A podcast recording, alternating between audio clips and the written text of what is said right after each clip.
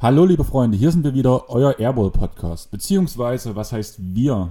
Chris ist heute nicht dabei, der ist gegen eine Tür gelaufen, im wahrsten Sinne des Wortes. So gut geht es ihm gerade nicht. Und stattdessen habe ich Abhilfe gesucht. Eigentlich sollte Sandro von Nevelis dabei sein, aber irgendwie spinnt da die Technik. Deswegen kriegen wir von ihm später nur einen kurzen Einspieler. Und nun haben wir Marius von Talking the Game in der Leitung. Moinsen, hi, hi. Jo, Marius, also wir kennen uns jetzt ja schon eine Weile. Wir haben ja auch schon ein paar Pods zusammen aufgenommen, eher für eure Seite.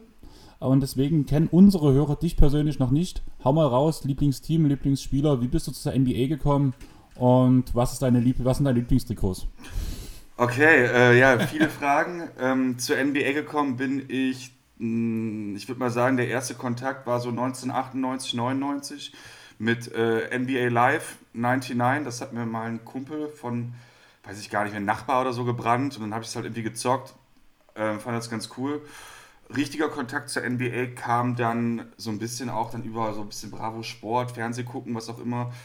Ähm, so um 2000 rum tatsächlich. Also erster und auch für immer mein absoluter Lieblingsspieler Allen Iverson. Ihm da zu folgen war für mich damals absolut krass. Habe auch dann deswegen angefangen, Basketball selber zu spielen bin ungefähr so groß wie er. Inzwischen, damals war ich nochmal deutlich kleiner und fand das irgendwie ganz cool, dass auch die kleinen Boys zocken konnten. Genau. Ähm, ja, und dann, als er dann so ein bisschen rausgefadet ist, irgendwie so hatte ich so ein ganz kurzes Loch, so um 2009, 10 rum. Und bin dann seit 2010, 11 wieder richtig drin. Gar nicht wegen, wegen der Dirk-Meisterschaft, sondern weil ich in dem Jahr nach dem Abi in New York war und da war einfach diese, ja, das, man hat dann so den Spirit gefühlt irgendwie. Ne? Es wurde da hingen Stat-Plakate überall, irgendwie Welcome to, to the Big Apple und so. Das war schon alles sehr cool. War auch im Madison Square Garden, im TD Garden hieß er damals noch in Boston. Und genau, Lieblingsteam sind daher irgendwo die Knicks, aber ehrlich gesagt bin ich relativ neutral, was es angeht. Aber wenn New York mal was reißt, was ja bis jetzt noch nicht so passiert ist in den letzten 20 Jahren, bin ich ganz zufrieden.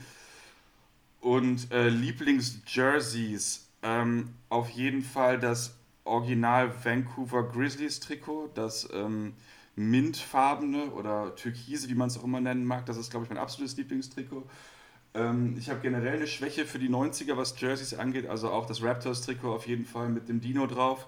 Äh, die habe ich auch beide tatsächlich. Ähm, was ich auch sehr geil finde, ist das von den Atlanta Hawks aus den 90ern mit dem Falken drauf. Das habe ich allerdings ähm, noch nicht irgendwie mir selbst käuflich erwerben können. Ich habe nur mal so eine komische Version in, in China auf dem, auf dem Markt da gesehen, aber es sah dann doch so scheiße aus, dass das nicht ging. Ja, genau. Und ansonsten, ich mag sonst die Classics, also ob es jetzt Lakers sind, nix. Ähm, genau, einfach, das sind so meine, meine Lieblingstrikots, würde ich sagen. Dann wäre noch gleich noch die Frage, hast du dir von der neuen City Jerseys schon eins rausgesucht oder noch nicht? Ja, voll. Äh, ich habe gerade mit, äh, mit Zero den, den Podcast bei uns aufgenommen, sozusagen die ähm, unsere Season Previews sozusagen unterbrochen mit einer Rapid Reaction zu den Trikots und äh, mein komplett krasser MVP ist, ist äh, das Jersey von den San Antonio Spurs. Mit meinem weiten Abstand. Also Hammer. Hat mir echt gar nicht gefallen, muss ich sagen. Also ist Lit. einfach nicht meins. Ähm, ich finde das neue Clippers-Trikot wieder cool, einfach durch diesen Farbwechsel. Ich fand ja damals das Weiße schon cool, jetzt in Schwarz halt wird auf mhm. jeden Fall in meine Sammlung kommen. Allerdings weiß ich noch nicht von welchem Spieler, weil ich sowohl ein Kawaii als auch ein PG-Trikot schon zu Hause liegen habe. Und ja, Kennard muss halt vielleicht nicht unbedingt sein. Irgendwie Beverly würde ich schon charmant finden. Aber was ich mir schon bestellt habe, ist das SGA-Trikot von OKC. Das neue dunkelblaue, irgendwie hat das was. Das, das, das City Edition Trikot. Genau. Das City Edition Trikot von Oklahoma City finde ich richtig scheiße. Ja, also so richtig kacke. Ich kann dir nicht mal sagen, was. Ich überlege die ganze Zeit schon, ob ich mir jetzt OKC holen kann oder wollte, weil ich ja eigentlich immer so ein übelster OKC-Hater war. Hm. Einfach wegen Westbrook. Und ja, SGA jetzt dort als ehemaliger Clippers-Spieler wollte mir damals ein Clippers-Trikot holen und ja, das. Ich finde es schön. Ja, ich glaube, bei den, bei den City Editions sieht man noch viel krasser so ein bisschen persönliche Referenzen, weil die einfach doch alle sehr speziell sind. Und ähm, habe das auch bei Zero gemerkt, wir waren uns zwar im Großen und Ganzen relativ einig bei den meisten Trikots, aber ähm, wir hatten auch bei einigen hatten wir auch echt, da waren wir echt Tag und Nacht irgendwo. Also gerade was du gerade sagst, ich finde das zum Beispiel von, ähm, von den Clippers auch ganz cool. Mir gefällt ja das Blau und Rote immer noch nicht. Wenn das Schwarz-Weiß wäre, wäre das für mich ein absolut legendäres Trikot. Ähm, oder ich mag auch das von den Brooklyn Nets super gerne. Die fand Zero beide ganz gruselig. Ähm, wie gesagt, da geht es dann immer so ein bisschen um persönliche Referenzen. Und ähm, nee, also wenn ich mir eins zulegen sollte, wäre das das der Spurs. Das Problem wäre für mich so ein bisschen der Spieler. Also wenn ich das mit, mit DeJounte Murray bekommen könnte, das würde ich machen. Ähm, ich würde jetzt mir, glaube ich, also ein LaMarcus Aldridge-Trikot definitiv nicht holen und auch ein DeRozan-Trikot eigentlich irgendwie nicht. Das ist irgendwie so fünf bis zehn Jahre zu spät gefühlt. Und vor allem für ein halbes Jahr im schlimmsten Fall. Ja gut, das kann halt immer passieren. Ne? Das ist, das, das ist ja das Blöde bei der NBA irgendwo. Ja, also ich würde sagen, wir fangen langsam mal mit den interessanten Themen an. Eigentlich ist es ganz lustig, dass jetzt erst bei der dritten Auskopplung unseres Off-Seasons-Formates der Name des Off-Season-Formates mir eingefallen ist mit Attack on Title. Fand ich eigentlich ganz charmant, zumal für die Nerds unter euch die jeweiligen Wappen auf den letzten zwei Pots und auch auf diesem Pot sind die Wappen der Militärpolizei, der Mauergarnison und des Aufklärungstrupps von Attack on Titan. Deswegen fand ich die Sache mit Attack on Title ganz cool. Wir haben damals gesagt, der Aufklärungstrupp, die GMs breiten ihre Flügel aus, mit wem kann man handeln. Deswegen halt der Aufklärungstrupp für die ganzen Trade-Szenarien, die Maurergarnison für den ganzen Draft, um die Zukunft zu untermauern. Und heute haben wir die Militärpolizei, die Spieler, die dem König unterstellt werden, der jeweiligen Franchise, um ihn zu schützen, um den Titel zu holen. Wie findest du die Idee, Marius? Äh, ich muss dazu sagen, dass ich von dem Anime überhaupt gar keine Ahnung habe. Aber äh, mir sagt der Name was und alleine diese, also, also die, die, die Ummünzung vom Namen finde ich richtig gut, ja, ist gelungen. Ich muss halt ehrlich sagen, ich wette, wenn wir das nächstes Jahr wieder machen wollen, wir haben es völlig vergessen und werden überhaupt nicht das Format überhaupt ähnlich machen wie dieses Jahr, aber es ist halt dieses Jahr sowieso alles ein bisschen anders. Und deswegen dieser Dreiteiler, lustig jetzt auch noch, dadurch, dass Sandro weggefallen ist, hatten wir den ersten Teil ja mit Benne von euch, den mhm. zweiten Teil mit Dennis ah, und der dritte Teil jetzt mit, mit dir. Von daher passt das ganz gut. Das ist ja ein komplettes Crossover mit Talking the Game. Und ich würde sagen, wir fangen einfach mal direkt an, für euch, was für euch nochmal, um was es geht. Wir werden kurz alle Teams durchbesprechen alle Abgänge nennen, ohne drüber zu reden, weil die sind ja alle irgendwo untergekommen zum Großteil. Und über die Verträge der neuen Spieler reden. Dabei werden alle möglichen Trades nicht mit aufgeführt, sondern wirklich nur Free Agent Signings, beziehungsweise was noch interessant sein könnte, wären seinen Trades, wo ja auch neue Verträge geschlossen werden. Alles andere interessiert heute nicht. Und ja, hast du noch Fragen oder wollen wir direkt starten mit den Atlanta Hawks? Ey, hau sofort raus. Ich bin äh, jetzt schon seit, seit einer Woche so dermaßen drin. Let's go. Also Abgänge haben wir Vince Carter, Sky Labissiere, Trevor Graham, Kyrie Thomas und Charlie Brown Jr., wo die gelandet sind. Nirgendwo. Also, die haben einfach mal die Liga verlassen, von daher brauchen wir über die gar nicht weiter reden. Außer du hast jetzt einen Namen, mal abgesehen von Vince Carter, wo man sowieso sagen könnte, der könnte immer überall noch landen, einfach weil er eine Legende ist. Aber die restlichen Spieler haben auch aus deiner Sicht keinerlei Bewandtnis für irgendwo, oder? Nö, und Vince Carter hat ja auch seine Karriere offiziell beendet, ne, mit 43.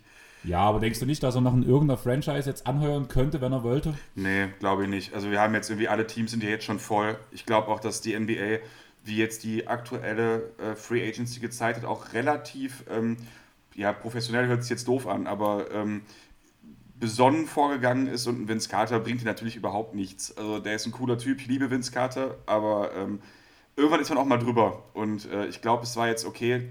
Es ist halt schade, dass er kein richtiges Abschiedsspiel hatte wegen Covid. Ähm, und alle anderen Spieler sind absolut redundant. Ich würde mich wundern, wenn überhaupt einer von denen in näherer Zukunft noch mal in der NBA anheuern würde. Ja, gebe ich dir vollkommen recht. Äh, bei Vince wäre halt sowas wie Udonis Haslem halt, würde ich irgendwie charmant finden, aber wo wäre das dann? Toronto, die das ganz ist es ja immer noch nicht gekittet, bin ich der Meinung. Zumindest so, dass man so eine Stelle wie Johannes Haslam in Miami hat, einnehmen könnte. Irgendwie hätte ich es in Atlanta ganz cool gefunden. Einfach noch ein bisschen der Papa, der auf die kleinen Hüpfer aufpasst. Aber ja, es gibt ja einen neuen Papa in Atlanta, in Danilo Gallinari. Drei Jahre, 61 Millionen. Aufs Jahr sind es 20,4. Was hältst du davon? Was sagst du dazu? Überbezahlt. Eigentlich hat, ja, hat man ja bei Gallo so geredet. Ähm, er ist der Spieler, der eigentlich ein bisschen auf Geld verzichtet, um nach einem Titel zu greifen. Ja, gut, das wird in Atlanta definitiv nicht passieren. Ähm, überbezahlt ist so ein bisschen die Frage. Ich meine, man muss, glaube ich, den Gallo-Deal einfach im Kontext sehen, mit wem sie den, den sie da noch bekommen haben. Ähm, ich will da jetzt nicht zu viel vorweggreifen, aber ne, mit Bogdanovic eben zum Beispiel, der ja jetzt auch noch dort äh, unterschrieben hat, mit äh, Nan, nein, nicht Nan, Dann, so rum, und ähm, Rondo. Ja, ähm, also ich finde, Gallinari ist, ist, ist an sich ein Spieler, der, wir mal, für so eine Franchise das Geld schon wert ist, also von einer Franchise, die äh, Schwierigkeiten hat, ähm, Free Agents zu sein, die müssen over, äh, überbezahlen. Und wenn man sich überlegt, dass ein Durchschnitt äh, in der NBA um die 18 Millionen sind, finde ich, passt es schon irgendwo. Ähm, bei mir ist eher so ein bisschen die Frage zum einen nach der Timeline, weil sie eben ein sehr junges Team haben und er einfach, wenn man ehrlich ist, aus seiner Prime gerade rausfadet. Und der Vertrag konnte zum Ende hin dann doch noch ziemlich teuer werden. Und zum anderen weiß ich halt einfach jetzt nicht, wenn man Bogdanovic auch dazu rechnet, ob man den so richtig braucht. Ne? Also für mich ist das ein Zeichen, dass man auf ähm, Collins keinen Bock mehr hat weil ähm, für einen von den beiden ist meiner Meinung nach in der Rotation kein Platz mehr. Ja, gebe ich dir vollkommen recht. Gallo wäre sowieso 20 Millionen pro Jahr, wäre mir sowieso nicht wert, einfach aufgrund der Verletzungshistorie. Er hat ja nun wirklich zwei Jahre mal einigermaßen verletzungsfrei gespielt und auf einem sehr hohen Level, sowohl bei den Clippers als auch bei OKC sah es echt verdammt gut aus. Aber wäre mir halt selber auch zu teuer. Allerdings bringt er ein offensives Skillset mit für Atlanta, was extrem hilft. Sowieso die Offensive in Atlanta könnte nächste Saison zu den besten der gesamten Liga gehören, bin ich der Meinung. Aber die Defense, naja. Ich würde einfach direkt zum nächsten Spieler springen, weil sonst tun wir wirklich vier bis fünf Stunden hier sitzen, was du ja schon angekündigt hast. Ich würde mich ja eigentlich für Chris freuen, der mischt alles ab, wenn das wirklich so lang gehen würde, einfach weil ich es ihm gönne. Aber Bogdan Bogdanovic, du hast ihn schon angesprochen, vier Jahre, 72 Millionen, Haufen Klauseln drin, damit Sacramento definitiv nicht gleichziehen kann. Mhm. Fand ich extrem schlau gemacht, allgemein den Deal. Auch das Geld finde ich für Bogdanovic angemessen. Aber ihm muss man halt sehen, wie viele Jahre ist jetzt in der Liga? Drei Jahre oder zwei? Drei sind es mittlerweile, glaube ich. 28 schon. Genau, und ist schon 28. Von daher ist das wahrscheinlich auch der teuerste Vertrag, den er unterschreiben wird, bin ich der Meinung. Viel mehr wird für ihn nicht rausspringen. Und von daher finde ich es eigentlich ganz cool für beide Seiten, den Deal. Weil er, den, weil er einfach die Jungs echt weiterbringt in Atlanta. Ja, sportlich glaube ich, ist es auch ganz okay. Ähm, ich bin kein großer Fan von ihm. Ich finde ihn viel zu teuer. Ich finde ihn massiv overrated. Ähm, aber das ist meine persönliche Meinung. Wie gesagt, Atlanta muss richtig Kohle bezahlen, um Spieler zu bekommen. Und ich denke eben, wie ich gerade schon gesagt, äh, gesagt habe, du musst es im Kontext sehen. Denn es geht einfach darum, Trey Young zu zeigen, dass man eine Winning Mentality aufbauen will.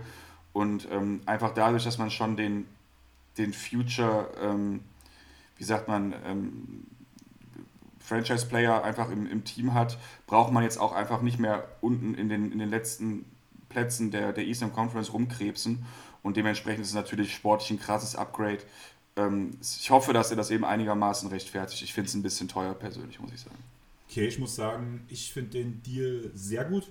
Ich bin der Meinung, Chris findet ihn sogar ein bisschen zu wenig, weil er ja ein extremer Bogdanovic-Fan ist, muss man dazu sagen. Aber da kann er sich aber im nächsten Pod einfach nochmal selber melden dazu. Du hast schon gesagt, Trey Young ein bisschen gute Leute zur Seite stellen. stellen. Ich glaube, ich habe es heute noch bei euch gehört. Du hast ja noch, ihr habt ja nochmal die Story angesprochen, dass Trey Young ja in der Umkleidekabine letzte Saison sogar relativ aufgemuckt hat. Im Sinne von, ich brauche bessere Mitspieler. Und ich finde, das haben die Atlanta Hawks ist ja sehr gut angestellt. Wir haben schon gesagt, Gallo nicht der beste Verteidiger. Bogdanovic trifft es auch zu über Trey Young. Das ist ja eine Drehtür, kann man ja wirklich sagen. Und Thema Overpaid würde ich sagen, Chris Dunn und Rondo. 15 Millionen für zwei Jahre und 10 Millionen für zwei Jahre. Rondo kriegt die 15. Hat eine ähm, Klausel drin, dass er bei Playoff-Erfolg noch mehr verdienen könnte. Das sollen die zwei defensiven Anker sein auf der Guard-Position von den Atlanta Hawks oder wie siehst du das? Ja, klar. Ich denke, da geht es einfach darum, dass man, ähm, du musst neben Trey Young ein bisschen Defense auf die Guard-Position stellen, weil ähm, er einfach wirklich ein Non-Verteidiger ist, zumindest noch. Und es ist auch vollkommen in Ordnung. Er ist ein krasser Offensivspieler, ähm, kann Pull-up shooten wie ein Wahnsinniger, ist ein ganz guter Playmaker. Dementsprechend ähm, finde ich es okay. Overpaid weiß ich nicht. Ähm, ich glaube, dass Chris Dunn der einzige Spieler oder dass die Kombination mit, mit ähm, Trey Young die einzige ist, wie ich mir Chris Dunn noch vorstellen kann, weil er eben gefühlt gar kein offensives Game hat. Deswegen finde ich dann, ja, zwei Jahre zehn ist okay, das, das, das tut nicht weh, das ist in Ordnung. Wie gesagt, ich denke, man muss von Atlanta oder aus Atlantas Sicht immer ein bisschen mehr bezahlen. Und ähm, Rondo, ja, boah, keine Ahnung, Rondo finde ich irgendwie schwierig weil man von ihm jetzt im Gefühl in letzter Zeit so viele verschiedene Gesichter gesehen hat. Aber ähm, auch der Vertrag tut jetzt nicht unglaublich weh. Das ist ein normales Bankspielergehalt.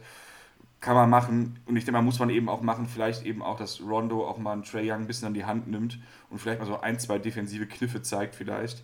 Ähm, dass er wenigstens in der Team-Defense nicht mehr so komplett versagt. Ne?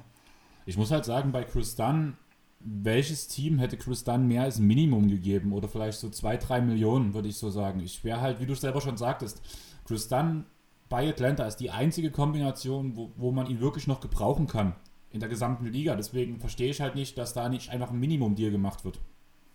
Ja, gut, einfach, die haben ja früh gesigned. Ich denke mal, das, das kommt noch relativ oft, dass man sich das fragt. Ich denke, manche Franchises haben einfach gedacht, okay, wir müssen jetzt schnell Butter bei die Fische machen und ähm, deswegen, da, da kommen noch viel schlimmere Deals auf uns zu.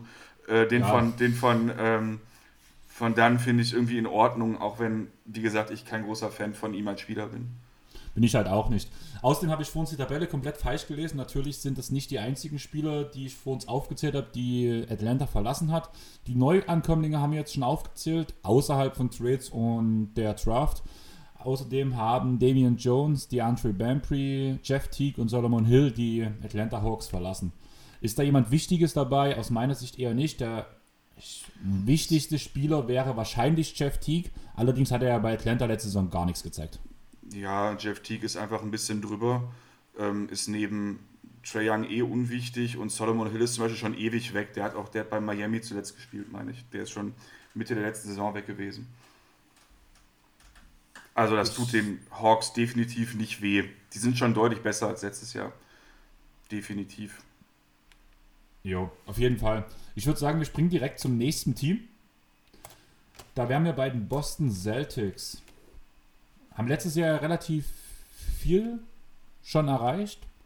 So groß ist die Tabelle auch nicht wie bei Atlanta. Atlanta hat halt wirklich so als Team mit am meisten gemacht. Ich glaube, da kommt fast bloß Philly ran mit der Bewegung der Spieler, die da entstanden sind. Ja, Gordon Hayward ist nach Charlotte. Ähm, Brett Wanamaker zu den Golden State Warriors. Taco Fall hat einen Two-Way-Contract bekommen, wenn ich mich jetzt nicht ganz täusche, weil der steht noch nicht hier mit in auf Sportrack verzeichnet.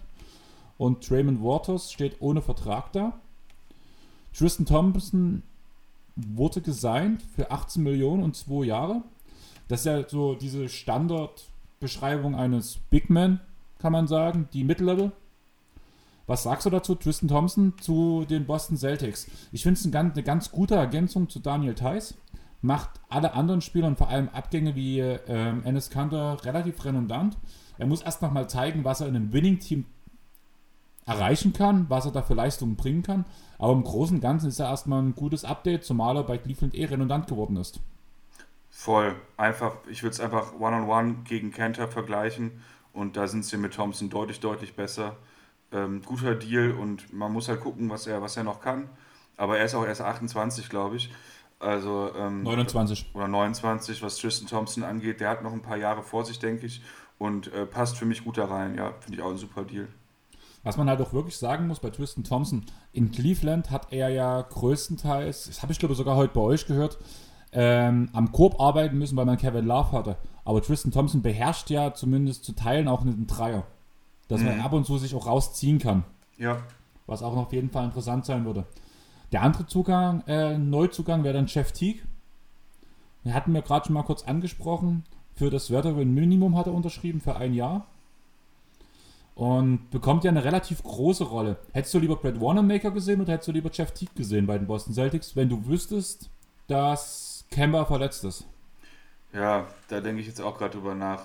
Also zum, zum, zum Punkt, also zum Zeitpunkt des Deals, als man es noch nicht unbedingt wusste, hätte ich wahrscheinlich eher äh, Wanamaker genommen, einfach weil er die Franchise kennt und weil Wanamaker noch ein bisschen jünger ist.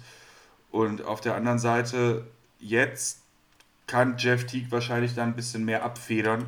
Ähm, für die Celtics wird es schon relativ happig jetzt anfangs mit dem verletzten Walker und einem verletzten, ähm, äh, einem Abgang von Hayward. Da wird man jetzt einfach echt mal gucken müssen, was äh, Brown und vor allem Tatum da leisten können. Da wird sehr, sehr viel von Tatum abhängen.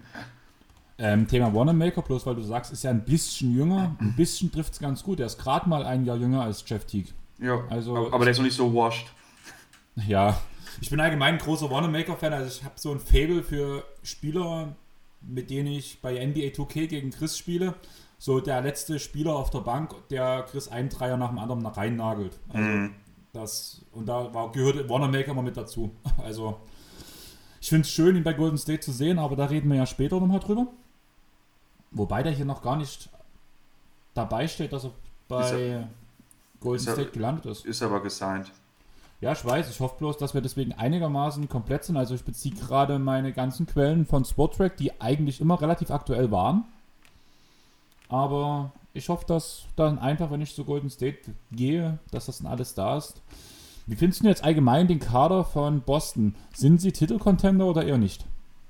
Boah, Titelcontender finde ich schwierig, aber sie sind ein Contender auf die Eastern Conference Finals definitiv. Ähm, ich glaube, dass Jason Tatum wirklich ein absolut überragender Spieler sein wird. Ähm, ich bin ein Riesenfan von, äh, von Jalen Brown. Ich mag Marcus Smart gerne. Kemba ist halt echt ärgerlich, dass er jetzt verletzt ist. Wird man so ein bisschen abwarten müssen, wie er zurückkommt. Ähm, Daniel Theiss finde ich gut, dann auch in der Kombination mit ähm, äh, mit Tristan Thompson, das gefällt mir auch alles ganz gut. Und bei Gordon Hayward, klar, ist das, ein, ist das ein Leistungsträger gewesen, in Anführungszeichen, wenn er mal fit war, aber halt einfach nur ein sehr guter Rollenspieler und darüber hinaus eben auch oft verletzt. Deswegen denke ich eigentlich, dass es nicht so ein herber Verlust ist, wie es vielleicht auf dem Papier aussieht. Und, meine, ähm, größ meine ja. größte Angst bei Kemba ist ja quasi, dass ähm, Gordon, dass das, das ähnlich wie bei Gordon Hayward wird. Hat jetzt auch die letzte Saison schon immer wieder seine Verletzungen gehabt. Jetzt schon wieder diese OP, die man machen muss, einfach. Hoffentlich wird das nicht genauso wieder. Also habe ich echt ein bisschen Angst davor. Auf wen ich mich wirklich freue, ist Taco Fall wiederzusehen. Denkst du, er bekommt irgendwann mal eine größere Rolle, dass er irgendwie vielleicht mal auf Boban Marjanovic-Niveau spielen kann? Oder wird er immer so dieser Fanliebling sein, den man halt im Kader hat, um ein paar mehr Leute zum Lachen zu bringen? Boban kann halt Basketball spielen und Taco Fall eigentlich nicht. Dementsprechend ähm, auf einem hohen Niveau auf jeden Fall nicht. Und dementsprechend, glaube ich, ist Taco Fall eher jemand, der, der dazugehört, ist ein Glue-Guy, irgendwie ist positiv. Das ist ja auch schön. Ich finde es auch gut, ihn da zu haben. Ähm, aber ich sehe es jetzt nicht, dass er da in, in den nächsten Jahren relevanten NBA-Basketball spielen wird. Okay, du hast vor uns schon nochmal den Namen ähm, Jason Tatum erwähnt. Ich habe letztens in einem Podcast gesagt, dass er für mich einer der relevanten MVP-Kandidaten der nächsten Saison sein kann. Was hältst du zu diesem Thema? Ja, glaube ich auch. Gerade jetzt, wo Camber verletzt ist, wenn, wenn der richtig abliefert, ich kann mir gut vorstellen, dass der über 30 geht nächstes Jahr. Ah, das traue ich ihm nicht ganz zu, aber ich sehe, ich denke, ich sehe die Assist-Zahlen steigen, muss ich sagen, die Rebound-Zahlen steigen. Im, bei den Punkten könnte ich mir vorstellen, dass er seine Quoten stabilisiert und danach so irgendwo sich so bei zwischen 25 und 28 einpendelt, denke ich. Aber mit den richtigen Werten ringsrum und vor allem dem Teamerfolg kann man danach definitiv mit dem MVP-Titel rechnen. Vor allem, wenn Jannis wird den Titel nicht zum dritten Mal bekommen. LeBron wird nochmal so eine ganz, so ein ganz geiles Jahr spielen, denke ich, muss ich sagen. Aber dem werden die Spiele fehlen, weil er am Anfang relativ viel resten wird. Aber dazu später, oder? Ja. Das heißt, nächstes Team. Dann kommen wir zu Brooklyn. Du hast vor uns schon über die Trikots geredet. Dann gibt es den einen Spieler, der halt irgendwo ein Neuzugang ist mit Kevin Durant. Was ja. schätzt du, mit wie viel Prozent kommt er zurück? Hat jetzt eine lange Pause gehabt? Kann ich nicht einschätzen, ich bin kein Sportmediziner, aber ähm, ich glaube, selbst wenn Kevin Durant auf 70 Prozent zurückkommt, ist es immer noch ein krasser Offensivspieler. Aber das wird, jetzt, wird sich jetzt zeigen. Ich kann das überhaupt nicht einschätzen. Die Leute sagen zwar, es sieht super aus, aber das sagen sie immer. Das wird zu John Wall auch gesagt. Also abwarten. Abgänge waren Garrett Temple, Wilson Chandler, David Nwaba, Timothy Luau Cabarro, Jamal Crawford, Lance Thomas, Donta Hall, Justin Anderson, Chris Chiosa und Michael Beasley. Und verlängert wurde Joe Harris. Hättest du das erwartet, dass er so einen großen Vertrag in Brooklyn unterschreibt? Also wir waren uns, glaube ich, alle einig, dass er eigentlich nicht aus Brooklyn gehen darf, weil er viel zu wichtig für das Team ist. Aber eigentlich haben auch alle gesagt, dass der Vertrag viel zu teuer werden wird für Brooklyn. Und das ist er aus meiner Sicht auch geworden. Ja, du hast es ja gerade selber beantwortet. Ähm, die Brooklyn Nets waren in der Situation, ihn halten zu müssen. Und das ist genau die Situation, wo Spieler eben overpaid werden. Ähm, Cabarro hat man übrigens auch noch, ähm, noch resigned. Also ist auch, der ist auch noch da. Ansonsten Durant, klar. Und ähm, aber was willst du machen? Du musst, du brauchst Shooter und ähm, Harris ist ein elitärer Shooter. Dementsprechend, ja, ich finde es auch ein bisschen teuer, aber das ist halt so ein bisschen wie die NBA funktioniert. Ne? Das ist Glück gehabt, zur richtigen Zeit am richtigen Ort gewesen. Ja, auf jeden Fall. Ich würde mich auch gar nicht so lange mit ihm beschäftigen. Ich würde nochmal auf einen meiner eigenen Spielerlieblinge zurückkommen, einfach weil ich eine Frage an dich habe. Was denkst du, mit, was passiert mit Shamit in dem Team? Kann ich ähm, relativ schwer einschätzen. Ich denke, dass Shamit eine Bankrolle haben wird, vermutlich. Ähm, was mir eben an ihm gefällt, er ist eben auch ein guter Dreierschütze in der Regel. Und ich denke, das ist genau das, was sie wollen. Ne? Die Nets wollen einfach, die müssen Shooting generieren. Und ich meine, sie haben eben mit LeVert jemanden, der relativ streaky ist. Und ähm, jetzt brauchst du halt einfach Spieler, die, wenn Durant und ähm, Kyrie zusammen auf dem Platz sind, und äh, den Ball viel in Händen haben, die eben auf Ball agieren können. Und da finde ich Landry Shamet eine ganz äh, charmante Lösung. Außerdem haben Brooklyn von Houston Jeff Green abgeeist, sage ich mal so, fürs Veteran Minimum. Ich finde eigentlich, ich bin mh, für die Verhältnisse ein relativ großes Jeff Green, finde ich. finde sein Spiel cool. Er war nie irgendwie der Spieler, der halt konstant seine, seine Punkte geliefert hat, aber gerade für Ausreißer nach oben war er immer gut. Ist mittlerweile auch schon 34 aber gerade um mal ein paar Minuten KD oder sowas zu entlasten, finde ich, er hat ja einen idealen Spot dort gefunden. Ja, stimmt. Finde ich auch ganz gut. Dazu haben wir noch Tyler Johnson, auch fürs Veteran Minimum. Würde ich sagen, guter Deal, brauchen wir nicht großartig drüber reden. Wir haben gesagt, wir haben heute einiges vor, sind jetzt bei einer halben Stunde. Bis jetzt schlagen wir uns ganz gut durch die Teams, würde ich sagen. Wie siehst du die Aussichten der Brooklyn Nets im Sinne Richtung Titel? Kann ich dir überhaupt nicht sagen. Das hängt halt drauf, davon ab, wie KD zurückkommt, wie das mit Curry funktioniert. Die ganze Geschichte mit James Harden ist ja auch noch nicht so ganz vom Tisch. Ähm, weiß ich nicht. Also wir müssen halt sehen, wie, wie, wie fit KD ist, wenn KD, also wir sagen mal so, wenn, wenn das Team auf 100% ist, ist es ein sehr starkes Team im Osten. Ich glaube allerdings, dass da zu viele Fragezeichen sind, dass das alles noch zu unklar ist, als dass sie, also dass, dass sie in die Finals kommen. Ich glaube, das ist eher so, die werden in einem Konglomerat von drei, vier guten Teams im Osten sein, aber ähm, ich sehe sie nicht ähm, jetzt als großen Titelanwärter. Einfach dafür war KD zu lange verletzt. Ist, ja. Ich schätze auch, dass es noch ein Jahr dauert, bis danach die Brooklyn Nets wirklich angreifen können. Eine andere Sache wäre es natürlich, wenn James Harden dorthin wechseln würde. Allerdings habe ich auch das Gefühl, dass man seine komplette Tiefe für James Harden aufgeben müsste im Endeffekt. Ja. Wenn James Harden zu den Nets kommt, bin ich der Meinung, dann wird das Team einfach nicht tief genug sein. Zumindest um direkt in dem Jahr den Titel zu holen. Was ich mir aber auch gut vorstellen könnte, wäre, dass in Houston jetzt dann wird ja doch irgendwie böses Blut gewaschen. Ich weiß nicht, ob du heute früh die Wurstbomb gesehen hast, dass Harden sich weigert, bei den ähm, Houston Rockets beim Training zu erscheinen. Mhm. Von daher könnte ich mir auch gut vorstellen, dass Houston einfach ein Angebot annimmt, auf was James Harden keinen Bock hat. Ja, keine Ahnung. Also die Houston Rockets wären ja schön doof, das zu machen. Die müssen natürlich gucken, was das beste Paket ist. Ähm, da können wir ja später vielleicht noch mehr drüber sprechen, aber ähm, es ist eben eine Option mit, mit, mit Brooklyn. Und ähm, ja, Tiefe hin oder her, da redet man immer vorher drüber und ganz am Ende ist es meistens doch Wurst. Das bei den Lakers gesehen, da habe ich vor den Playoffs auch gedacht, dass das irgendwie tiefenmäßig nicht passt, gerade weil auch ein Bradley nicht dabei war und die sind relativ dominant Champion geworden. Dementsprechend, ähm, also ich glaube, Harden würde sie auf ein exorbitantes Level im Osten heben. Aber da, so weit sind wir ja nicht. Und deswegen würde ich sagen, Brooklyn müssen wir abwarten, was die nächsten Wochen und Monate zeigen. Ja, gebe ich dir vollkommen recht.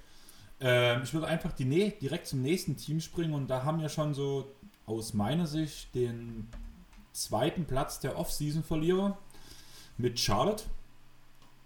Ähm, ich weiß nicht, ob du ab und zu unsere Podcasts hörst. Ich glaube ja eher nicht. Ähm, Immer mal wieder. Hast du schon mal den Namen Lars gehört bei uns im Podcast? Nee, tatsächlich nicht. Der ist ein extremer Brooklyn, äh, Charlotte und Pelicans-Fan. Mhm. Und hat mir heute voller Stolz verkündet, dass er sich ein Gordon Hayward-Trikot bestellt. Und dass er das Signing total cool findet und total feiert und nicht versteht, warum er das alle so abheten. Was denkst du darüber? Ja gut, wenn er, wenn er das jetzt, dann will er das bestimmt nicht hören. Äh, ich finde das Signing eine absolute Vollkatastrophe. Auf ja, das. Ist, das zeigt einfach, dass die, das zeigt einfach, dass man den, dass ein paar Teams es einfach nicht verstanden haben, wie die NBA funktioniert. Ähm, das, was ich am allerschlimmsten finde, ist, dass jetzt gerade sozusagen die ganzen Verträge auslaufen, die sie damals 2016 geschlossen haben, die auch irrsinnig teuer waren. Äh, abgesehen von dem von Batum, aber den hat man ja gestretch-raved jetzt, um, um äh, Hayward zu bekommen.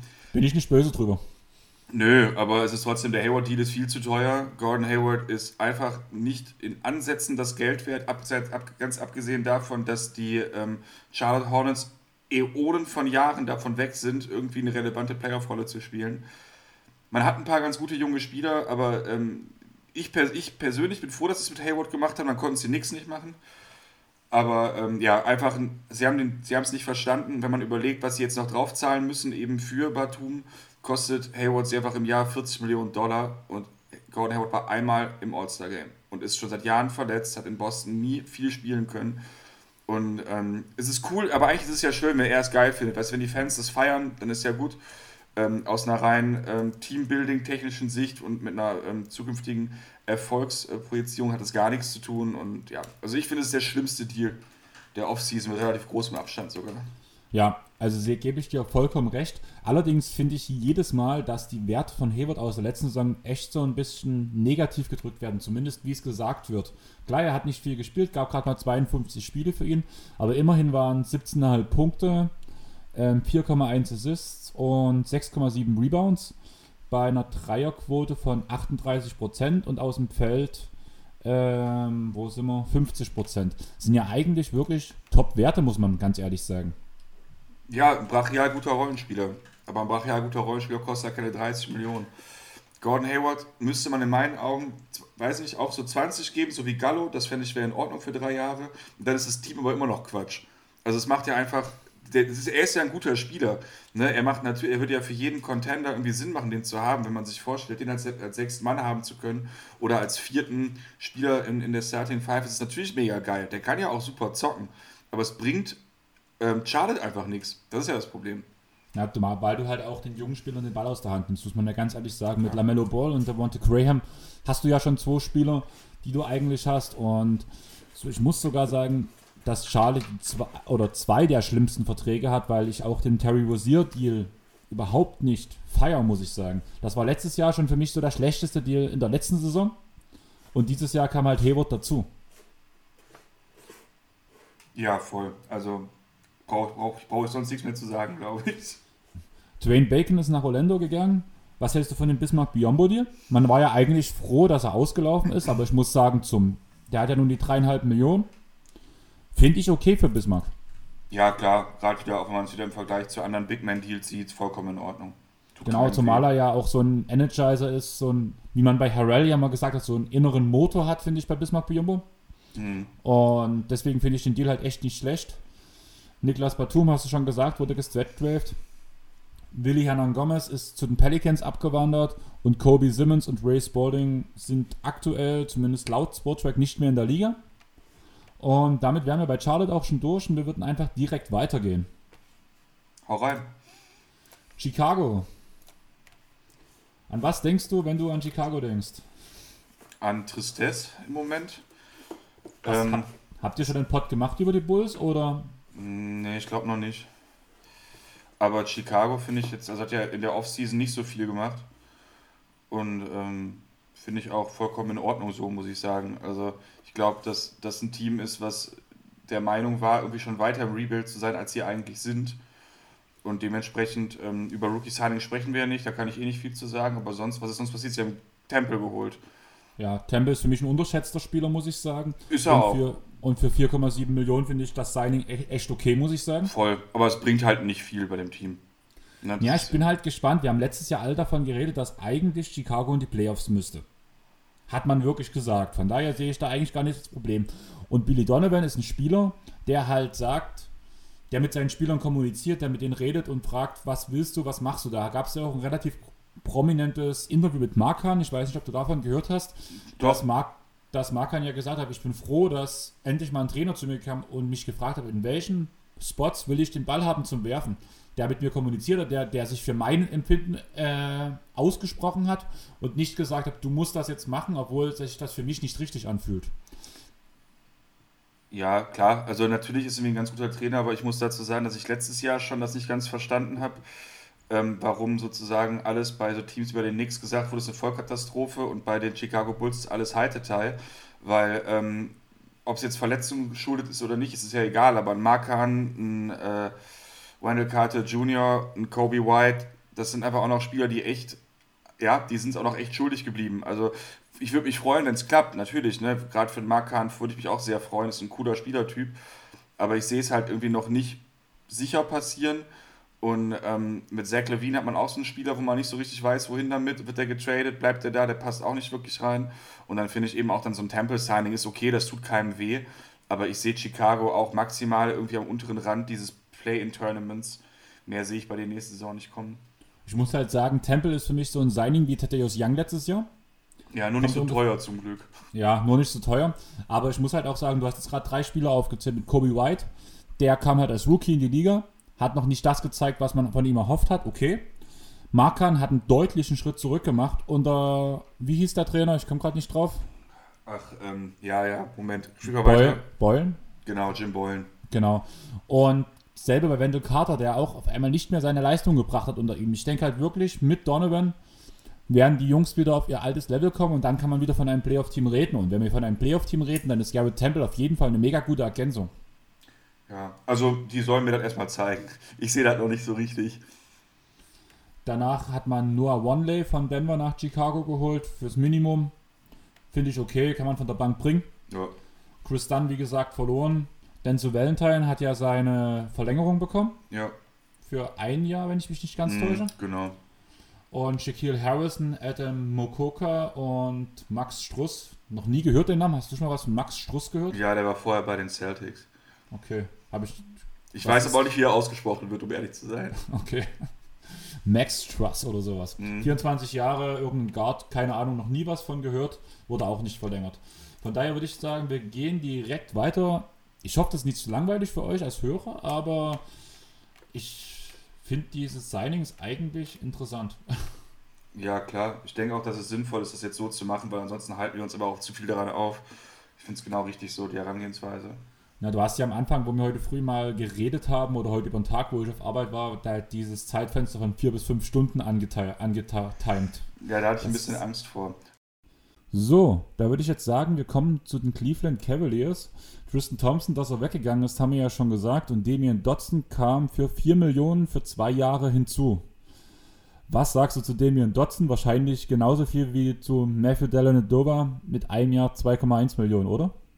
Kann man machen. Ich finde ähm, Damien Dotson eigentlich ganz cool. Der hat einen ganz guten, ganz guten Work Ethic. Ich kenne ihn halt eben von den Knicks, aber der wird ähm, keine, keine Bäume ausreißen. Ist halt ein guter Komplementärspieler irgendwie von der Bank, muss man ganz ehrlich ja, sagen. Was ich ganz interessant finde, man hat ja einen relativ jungen Kern, auch vor allem mit Sexton und mit Garland. Und noch so einen jungen Center dazustellen, der vielleicht noch ein bisschen was von einem Kevin Love lernen kann. Finde ich als Idee eigentlich gar nicht so schlecht. Und deswegen von Maker. Was schätzt du, wie alt ist von Maker? Der ist immer noch nicht so alt, ne? 24? 23 sogar bloß. Ich hätte ja. ihn so gefühlt, ist der schon 20 Jahre in der Liga. Ich habe ihn so auf 26, 27 eigentlich gesetzt, deswegen war ich gerade überrascht, dass ich 23 gelesen habe. Für 1,7 Millionen finde ich es eine gute Ergänzung. Kann viel von Kevin Love lernen, weil er eigentlich ein ähnliches Skillset hat, finde ich, nur dass er halt ein bisschen schmächtiger ist. Ich fand den damals interessant, wo er in der Liga gekommen ist. Also richtig hat er halt keine Bäume ausgerissen. Also so überhaupt nicht. Das sind die Arme am Ende einfach zu kurz. Ante Cisic, habt ihr heute noch gesagt, dass er jetzt bei Maccabi spielt oder bei genau. Moskau? Maccabi. Dean Wade steht hier noch bei meinen Abgängen dabei. Da hat Matt gesagt, dass er noch dabei wäre. Oder Weiß war das? so genau. Kann sein. Danach haben wir noch Ration Tucker und Nick Sauxes. man, ja. man, muss, man muss ja dazu sagen, die haben ja jetzt momentan noch 20 Spieler-Roster wegen der ähm, Saisonvorbereitung. Also ein paar sind sehr viele ungarantierte Verträge, die ja gerade rumschwirren. Deswegen glaube ich, sind die, ähm, sind die Informationen auch nicht immer alle gleich. Das hm, kann schon sein. Allerdings muss man ja sagen, es sind ja viele Teams immer mehr Leute im Kader nochmal, einfach um ein Trainingslager danach ein ordentliches Training abzuziehen, dass ja, man das halt mal 5 gegen 5 spielen kann. Genau, aber deswegen sind manche Spieler stehen dann, manche stehen wieder drin, manche nicht. Das, sind einfach, das ist einfach nicht komplett aufgearbeitet. Die kompletten Roster sehen wir dann ja eh erst, ähm, wenn die Saison losgeht. Aber sagen wir mal ganz ehrlich, um diese ganzen Two-Way-Deals, das macht auch kein Team besser oder schlechter, macht den Braten auch nicht fett. Also. Genau, muss man ganz ehrlich sagen. Allgemein ist in Cleveland sowieso gerade nichts fett, das wäre, weshalb ich eigentlich direkt wieder zum nächsten Team springen würde. Ja, ist nichts passiert sonst. Ne?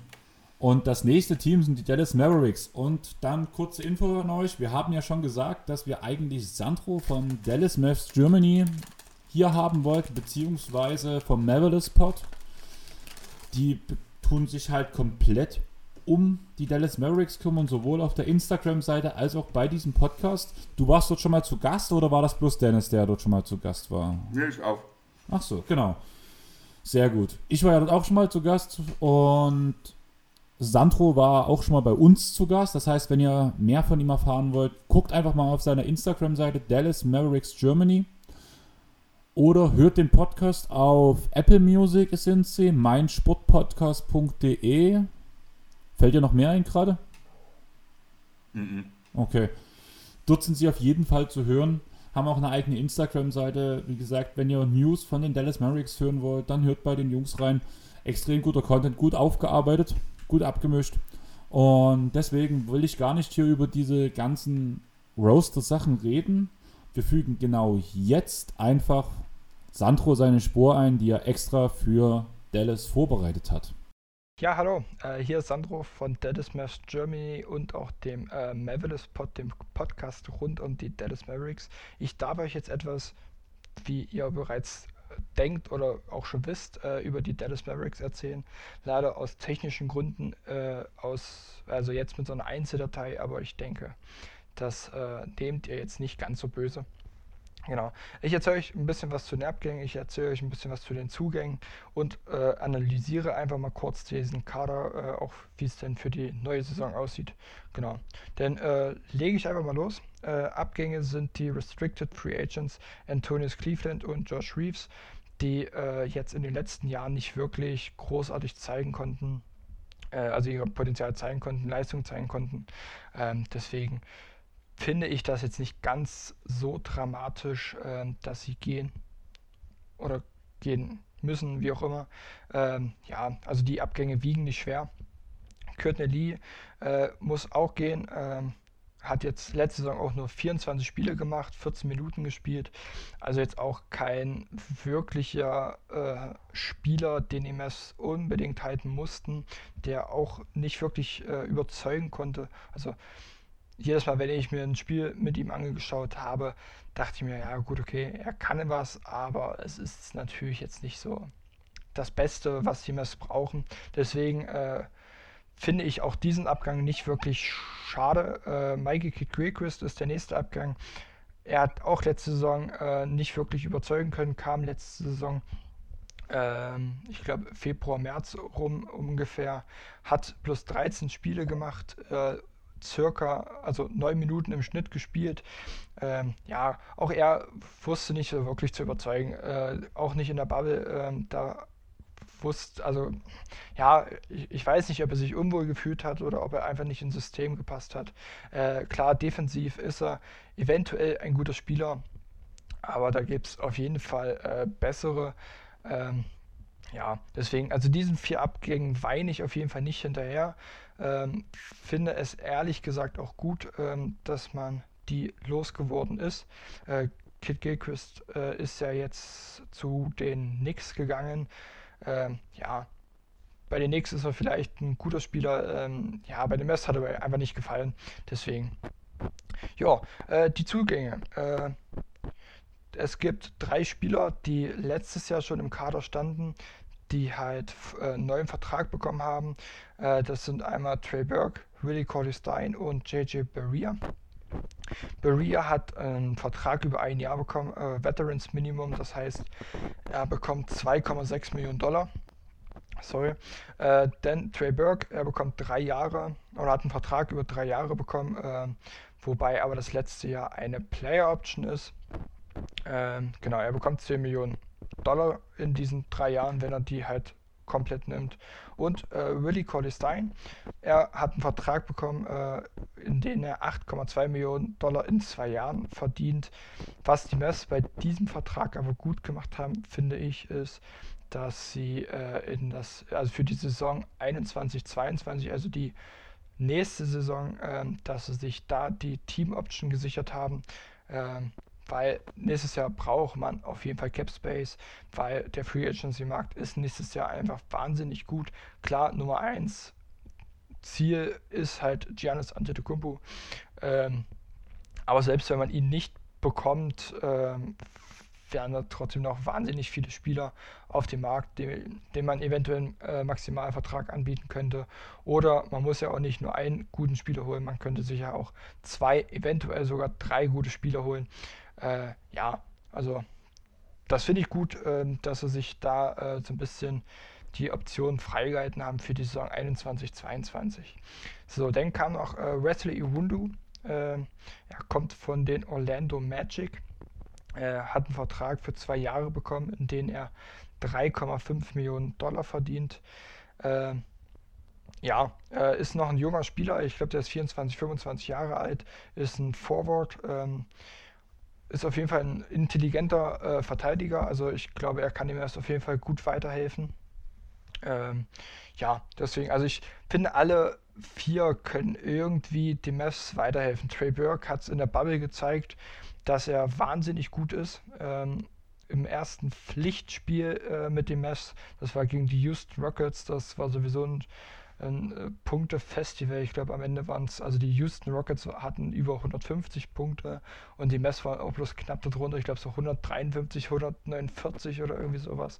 Äh, da hat Trey Burke einfach gleich mal 31 Punkte ähm, und 8 von 10 Dreiern getroffen. Also Spitzenklasse, er hat auch die Leistung äh, weiterhin beibehalten. Natürlich jetzt nicht so grandios, aber er hat trotzdem gezeigt, mit ihm ist zu rechnen. Deswegen freue ich mich, dass man ihn halten konnte.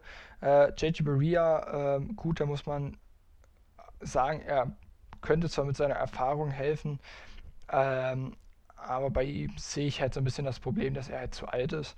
Ähm, die Mavs haben sowieso so ein kleines Problemchen mit dem Kader. Da äh, sage ich aber später noch mal ein bisschen was dazu. Äh, Willie Colley Stein äh, kam letztes Jahr im Trade, ähm, kurz nach der Verletzung von Dwight Powell, halt als Ersatz für Powell, äh, nachdem er sich halt die Achillessehne gerissen hat. Äh, war in der Bubble leider nicht dabei, konnte also nicht äh, groß sein, seine Leistung in Dallas zeigen oder im Dallas Jersey zeigen. Deswegen äh, bin ich da so ein bisschen gespannt.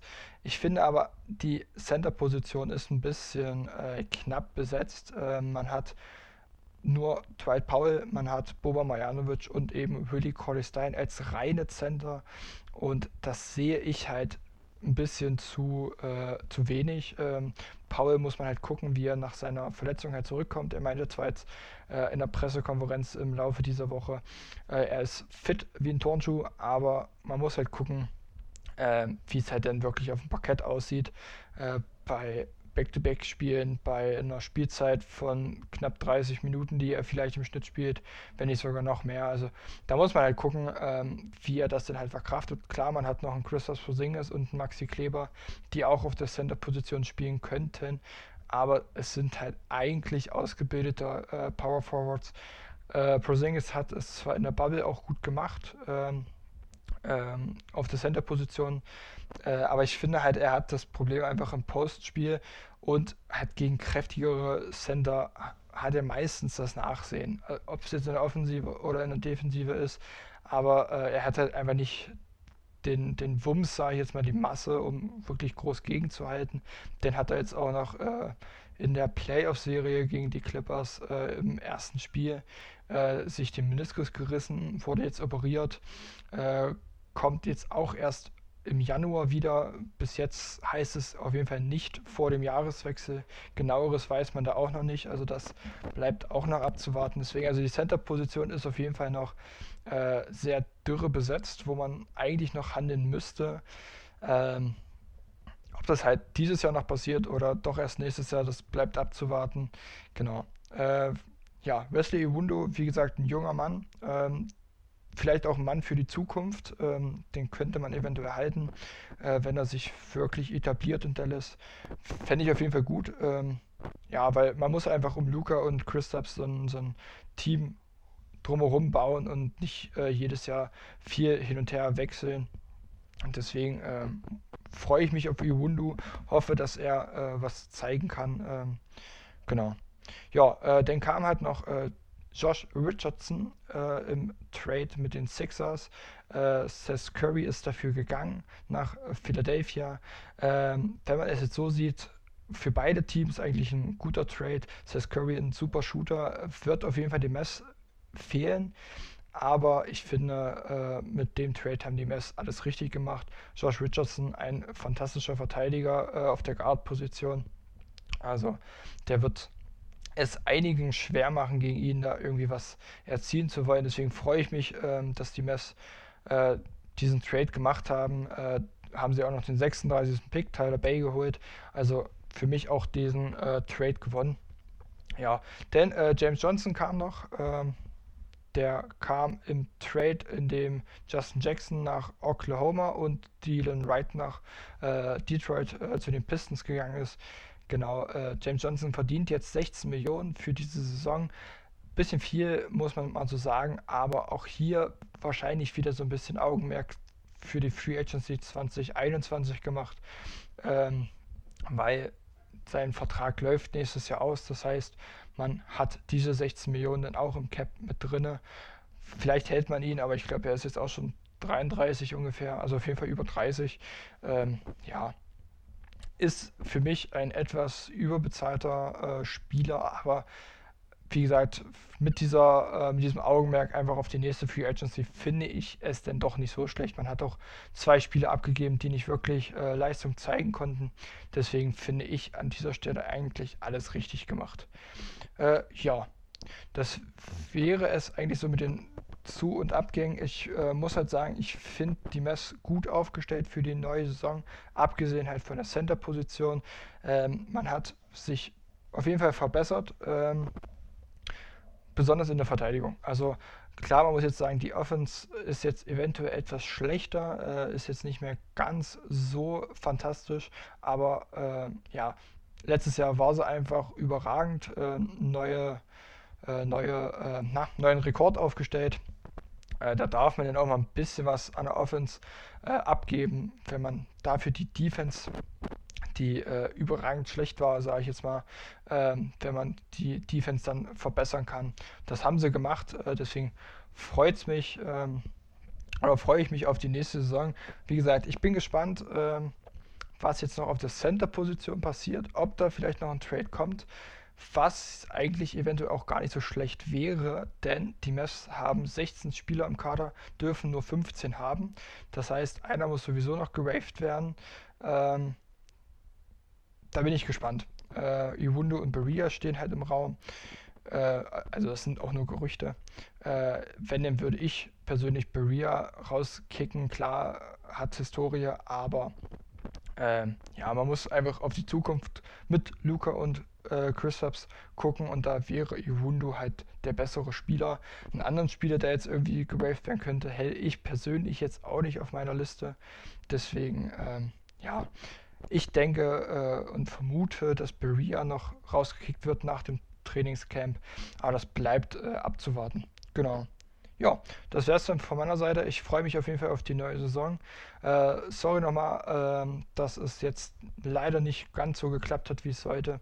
Aber äh, ich wünsche euch trotzdem viel Spaß äh, beim Zuhören von Marius und Andreas. Ich wünsche Chris äh, viel Spaß hier beim Schneiden und an, aus, auf diesem Weg nochmal gute Besserung und vielleicht hört man sich ja nochmal richtig äh, wieder. Genau. Ich wünsche euch noch viel Spaß. Bis dann. Ciao.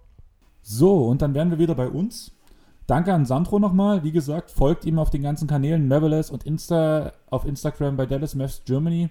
Und Marius und ich würden zu Chris oder zu einem der Lieblingsteams von Chris kommen, zu den Denver Nuggets. Da gibt es ja einen sehr prominenten Abgang, weil er halt mehr Spielzeit haben wollte mit Jeremy Grant. Und ja, wer ist dazugekommen? Jamaica Green von den Clippers finde ich einen sehr interessanten Punkt. Ich weiß, dass ihr den Podcast auch schon aufgenommen habt. Ich weiß nicht, ob du dabei warst. Auf jeden Fall hat mich Benne nach meiner Meinung gefragt zu Jamaica Green. Ich finde ihn extrem overpaid.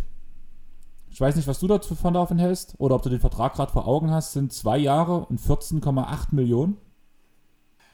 Ja, boah, schwierig. Ich glaube halt, dass die, dass die Nuggets in einer ganz komischen Situation waren, weil ich glaube, dass sie selber nicht damit gerechnet haben, dass äh, Gerani Grant geht, trotz des, ähm, des, des gematchten Offersheets.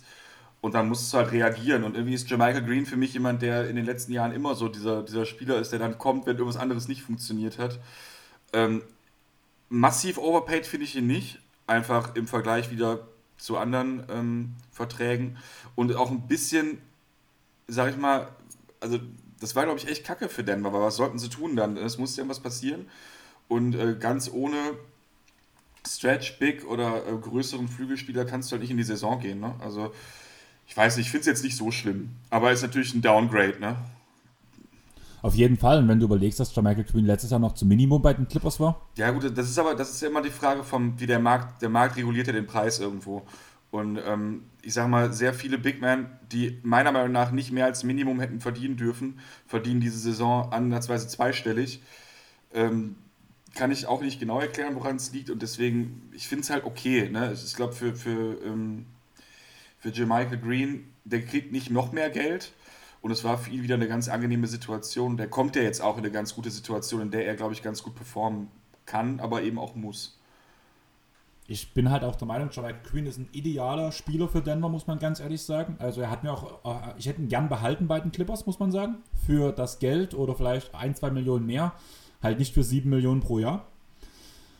Aber, wie gesagt, also ich bin echt der Meinung, aufgrund auch, dass ich ihn letzte Saison sehr, sehr viel sehen durfte, dass das zu viel Geld ist für einen Verteidiger, der maximal okay mhm. ist für einen Stretch Big, der zwar gute Quoten wirft, aber auch streaky hoch 10 ist. Also der kann dir auch mal an einem Abend 8 von 8 geben, aber auch an einem Abend 0 von 8. Im Endeffekt kommt auf gute Quoten dadurch, dass er das halt relativ gut im Begriff hat. Aber meistens ist das wirklich so Spiele gestaffelt. Also äh, wenn er den ersten Wurf verwirft, würde ich ihm eigentlich schon keinen Dreier mehr in die Hand geben okay. im Spiel. Ja, kann sein, das weiß ich gar nicht so genau. Und das sehe ich halt als großes Problem mhm. bei ihm. Danach Abgang ist noch Mason Plumlee, der ist auch nach Detroit gegangen, da reden wir gleich drüber. Wir haben vorhin schon erwähnt, dass Noah Wanley zu den Nuggets gegangen ist für das Geld, für was ich gerne auch John Michael Queen bei den Nuggets sehr gern gesehen hätte, für 2 Millionen. Muss ich sagen, guter Deal. Und Tory Craig kam auch zum Veteran Minimum von Milwaukee. Andersrum. Da wundert es mich. Andersrum. Ja, ja, stimmt. Tory Craig ist nach Milwaukee fürs genau, Minimum. Und Wanley genau. ist auch weg von genau.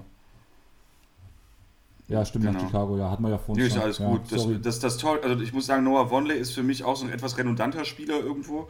Also auch aus, ähm, aus Knicks-Erfahrung. Ähm, wen ich sehr schade finde, ist Tory Craig, muss ich sagen, weil auch wenn er spielerisch ultra limitiert ist, hat er einfach einen krassen Motor und irgendwie auch eine geile Attitude irgendwie. Und das, ist, das fehlt mir schon so ein bisschen. Also ich glaube, dass die Denver Nuggets schon wirklich schlechter sind als letztes Jahr. Das ist eigentlich ziemlich bitter.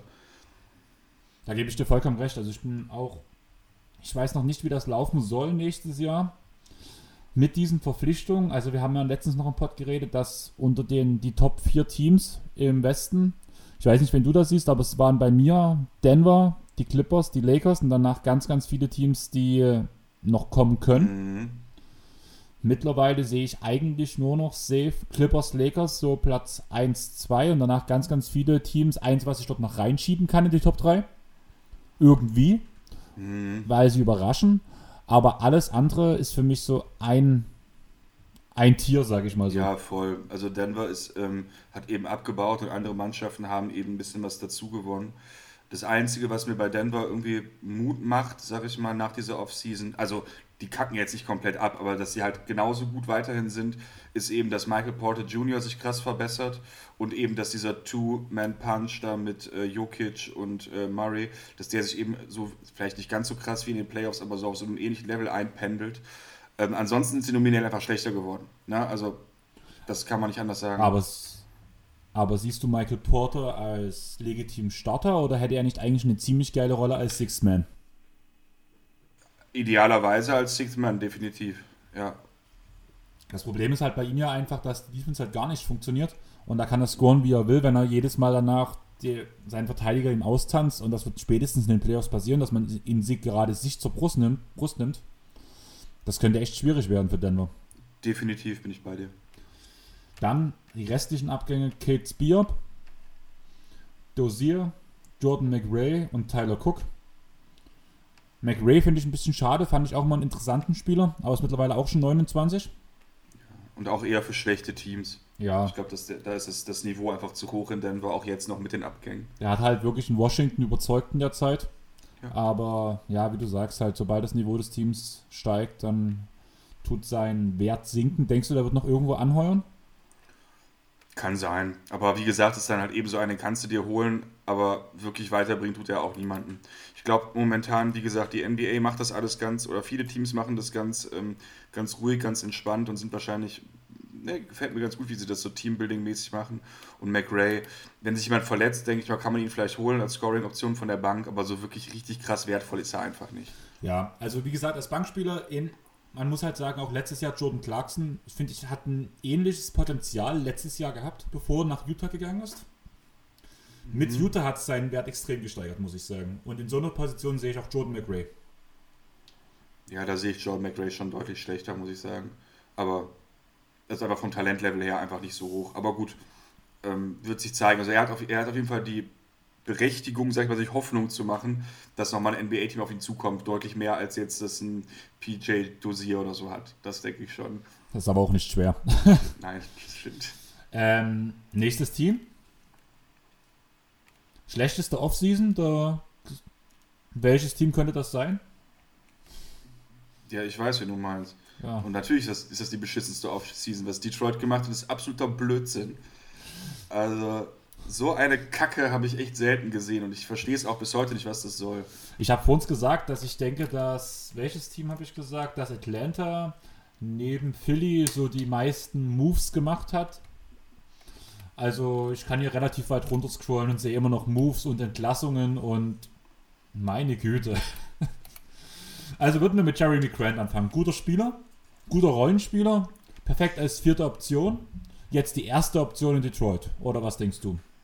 Wenn Blake ja, ausfällt. Ist er noch nicht mal, glaube ich. Also, oder sollte er nicht sein. Der ist, ich finde ihn, find ihn auch total overrated. Also, ich finde auch diese 20 Millionen Geschichte ist eigentlich für jemanden wie ihn viel zu viel Geld. Ähm, ich weiß nicht, was, also was Detroit sich jetzt vorstellt. Also, das Einzige, was ich mir irgendwie vorstellen kann, ist, dass man aus irgendeinem absurden Grund denkt, man kann irgendwie in die Playoffs kommen. Ähm, aber warum man dann jemanden holt, der auf, also selbst wenn, wenn Blake komplett fit ist, warum holst du einen, der auf der gleichen Position spielt wie er? Das macht alles keinen Sinn. Ja, nominell ist, ist Grant schon ein Small Forward. Ja, das ist ja der allergrößte Schwachsinn. Also den, auf, den, den in der modernen NBA auf der 3 spielen zu lassen, das kannst du auch nicht, kannst ein paar Minuten machen. Aber ähm, da ist, der kann null kreieren, der ist viel zu unbeweglich dafür. Also ähm, ich halte überhaupt nichts von der, von, der, von der Akquise und vor allem nicht in Kombination mit den anderen Spielern, die man noch geholt hat weil ähm, in Detroit sind die, stehen die Zeichen eigentlich so dermaßen stark auf Rebuild. Und sie haben gut gedraftet an sieben und mit, mit Keelan Hayes wirklich einen sehr vielversprechenden Aufbauspieler sich geholt. Ja, und äh, alles, was danach passiert ist in Draft, Free Agency, Trade-in, Sign and Wave haben wir das ja genannt. Natürlich nicht, sondern äh, Stretch, Waven und was alles. Ihr habt damit mir so den Arbeitstag versüßt. Mit dieser Aussage, das war wirklich, ich, ihr habt das rausgehauen. Ich musste an meinem Arbeitsplatz extrem anfangen zu lachen. Und meine Kollegen was ist denn bei dir los? Die denken halt die ganze gut. Zeit, dass ich halt Musik höre. Und wenn dann doch halt mal Podcasts dabei sind und danach halt ich anfange zu lachen, mich mal an. Oh, der hat eine Meise. Ja, wie gesagt, das Ähnliches habe ich über Detroit gedacht in dieser Offseason. Ich weiß ehrlich gesagt nicht, was das soll. Ich würde jetzt vielleicht nochmal auf die anderen Signings direkt mal vorwegnehmen, wenn das okay ist, einfach nur um das so in, dem, in der Konstellation zu sehen. Man hat einfach neben den ganzen Spielern, die man ja schon hat, also man hat ja noch so Leute wie Dumbuya und Griffin und das sind ja eh schon große Spieler, wo hat man sich erst dann Grant geholt und dann hat man einfach mal überlegt, hm, was könnten wir noch mehr holen? Noch mehr Bigs. Und man hat dann eben jetzt auch noch ähm, zusätzlich Plumlee sich geholt. Ich weiß nicht warum um ehrlich zu sein. Und der, wo du eben sagst, zu viel Geld, der verdient doch 8, irgendwas Millionen pro Jahr 8, über drei Jahre. 8,2 pro Jahr, 24 Millionen insgesamt. Ich muss sagen, ich bin ein riesen Mason Plumley-Fan für wenig Geld. Aber. Äh. Ne, es ist einfach ein Schwachsinnsstil. Dann haben sie ja auch noch, ähm, wie heißt denn der Gute? Sie haben ja noch einen Center noch Shahil Okafor. Nee, gedraftet meine ich. Äh, das ja ist doch hier. Ähm, ich guck. Ich komm. Ne, ich komme gerade nicht drauf, aber da haben sie noch einen Big und dann haben sie, wie gesagt, noch Jalil Oka vorgeholt, der eben auch einfach überhaupt keine relevante NBA-Rolle mehr gespielt hat. Ähm, sorry, verstehe ich nicht. Und nee, keine Ahnung, was in Detroit da vor sich geht, kann ich dir nicht erklären. Ähm, für mich ist es ein Team, was auf Dauer jetzt relativ teuer ist und sehr schlecht sein wird und sich damit, ähm, ja, vielleicht wollen sie sich auch einfach nur zum, zum zum, zum ersten Pick tanken damit, aber das, dafür wäre es ein bisschen teuer. Ähm, ich weiß es nicht. Ja, das Ding ist ja halt einfach, man hat ja damals mit dem Plague Deal schon gesagt, es geht nicht darum, dass wir jetzt unbedingt in die erste oder zweite Runde kommen, sondern es geht halt schon darum, dass wir in die Playoffs kommen. Mhm. Stuart heißt der Center übrigens. Gut, dann also kann ich jetzt aufhören zu suchen. Ja. ich bin gerade irgend, also ich habe gerade einfach NBA Draft eingegeben, habe gesehen, alle Picks von 1 bis 32, mache den Link auf NFL. ich habe mich gerade so gewundert, was Pick 3? Detroit? Jeff ja, ja. Okuda? Noch nie gehört, was ist denn hier los? Ja. Ja, also völlig absurdum. Josh Smith muss man nicht mehr bezahlen, deswegen können wir jetzt Deadman bezahlen, bin ich der Meinung. Ja, Stretch Waven ist eh cool, auf jeden Fall. Brandon Knight ist raus, John Hansen ist raus, Zaire Smith, man hat mal ein junges Talent, was man endlich mal spielen lassen können, wird entlassen. Justin Patton raus, Lewis King raus, Jordan Bone raus, Derrick Walton Jr. nach Philly, von Maker, wie gesagt, nach Cleveland, Langston Galloway, man hat mal einen ordentlichen Shooter, Phoenix. Ja, das tut auch weh mit Langston Galloway tatsächlich. Ja. Vor allem für das Geld. Das Minimum. I don't know. I don't know. Was sie in Detroit machen, weiß ich nicht. Es wird auf jeden Fall nicht gut werden nächstes Jahr. Und für Killian Hayes ist es auch eine scheiß Ausgangslage. Auf jeden Fall. Also ich finde diesen Wayne Ellington-Deal finde ich nicht schlecht. Den habt ihr, glaube ich, heute ein bisschen blöd gemacht oder runtergemacht, oder? Bin ich da gerade falsch? Weiß ich gerade gar nicht, aber ich finde Wayne Ellington noch nicht so toll, muss ich sagen. Aber ich kann mich jetzt gerade nicht dran erinnern. Ich finde ihn halt als Veteran nicht so gar nicht, also gar nicht so schlecht, kann halt auch mal einen Dreier einstreuen und hat halt schon viel von der NBA gesehen. Das sehe ich halt für Killian Hayes als interessant. Dass er halt als Leader und sowas, er hat immer eine relativ gute Kabinenpräsenz gezeigt. Deswegen finde ich das eigentlich gar nicht so schlecht. Josh Jackson wurde noch geholt. Hat sich in Memphis verbessert, aber was er so gut kann. Man muss halt sagen, er kann in Detroit eigentlich nicht wirklich feiern gehen, oder? Keine Ahnung. Während Corona wahrscheinlich nicht. Das sowieso. Ja, Josh Jackson kennst du doch seine Probleme, oder? Ist das für dich gerade.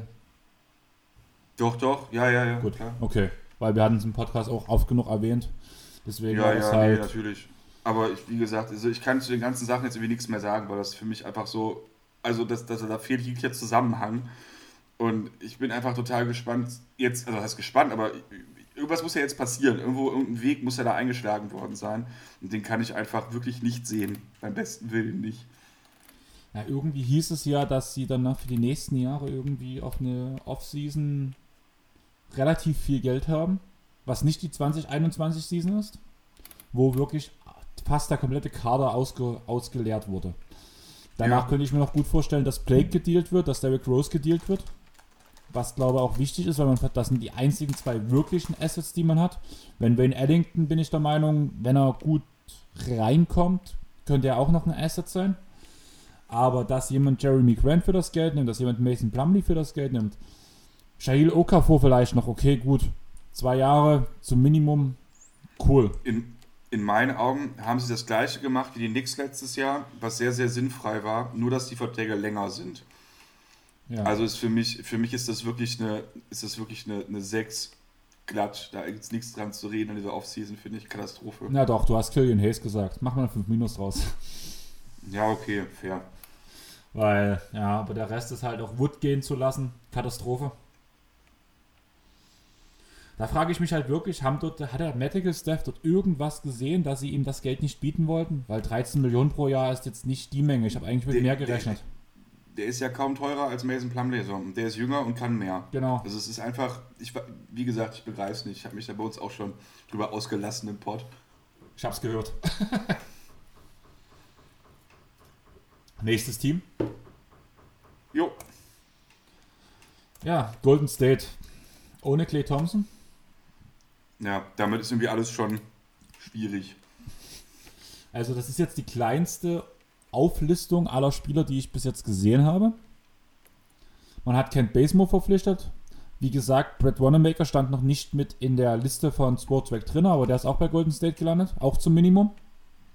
Ja. Kai Bowman spielt ab jetzt für die Clippers. Jo. Und das sind alles so Signings. Ja, ist ganz cool, aber so richtig bringen tut es auch nichts.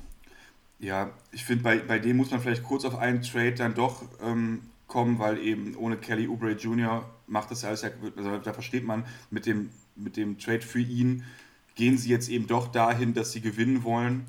Und mehr konnte man nicht machen. Die sind jetzt so dermaßen hardcore hardcapped, also so viel Geld wie die kann man gar nicht ausgeben. Und da finde ich eben, so mit Basemore und Wanamaker noch ordentliche Leute dazu holt. Und naja, es kommt einfach auf Steph an, wie kompetitiv sie sein können. Aber genau. Ich weiß gar nicht, in welchem Pod ich es gehört habe. Ich glaube, es war bei den Korbjägern, die auch über dieses ähm, Fenster von Golden State geredet haben, wo es eben darum ging, dass man jetzt auf die letzten Jahre trotz der Clay Thompson-Verletzung einfach ähm, die Karriere von Steph einfach mal pushen will, einfach weil er der Franchise so viel gebracht hat. Weshalb man jetzt ja. auch dieses Geld ausgibt, weil ich glaube, wie viel war es? Genau. Der ähm, Upre-Deal kostet insgesamt 85 Millionen pro Jahr, glaube ich. Ja, irgendwie sowas.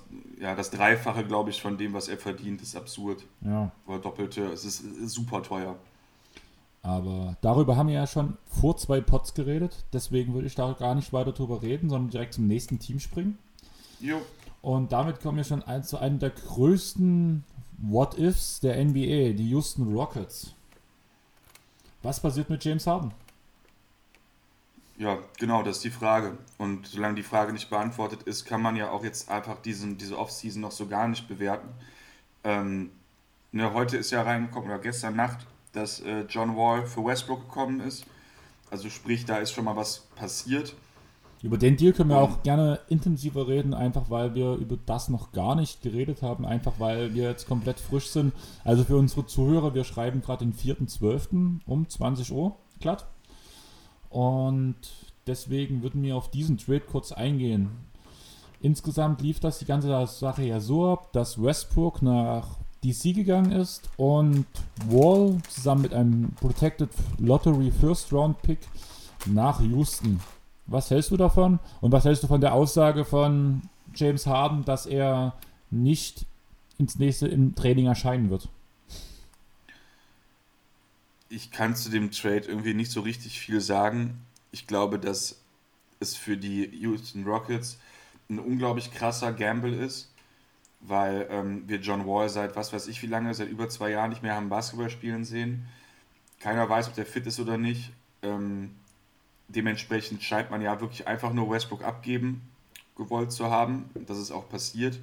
Für die Wizards finde ich den Trade okay. Ich denke, dass Westbrook ist zwar ein Spieler, der sehr schwierig ist in der NBA ähm, ja, gesehen wird, einfach weil er eine sehr eigene Art und Weise hat, Basketball zu spielen. Der hat einen sehr, sehr hohen Vertrag.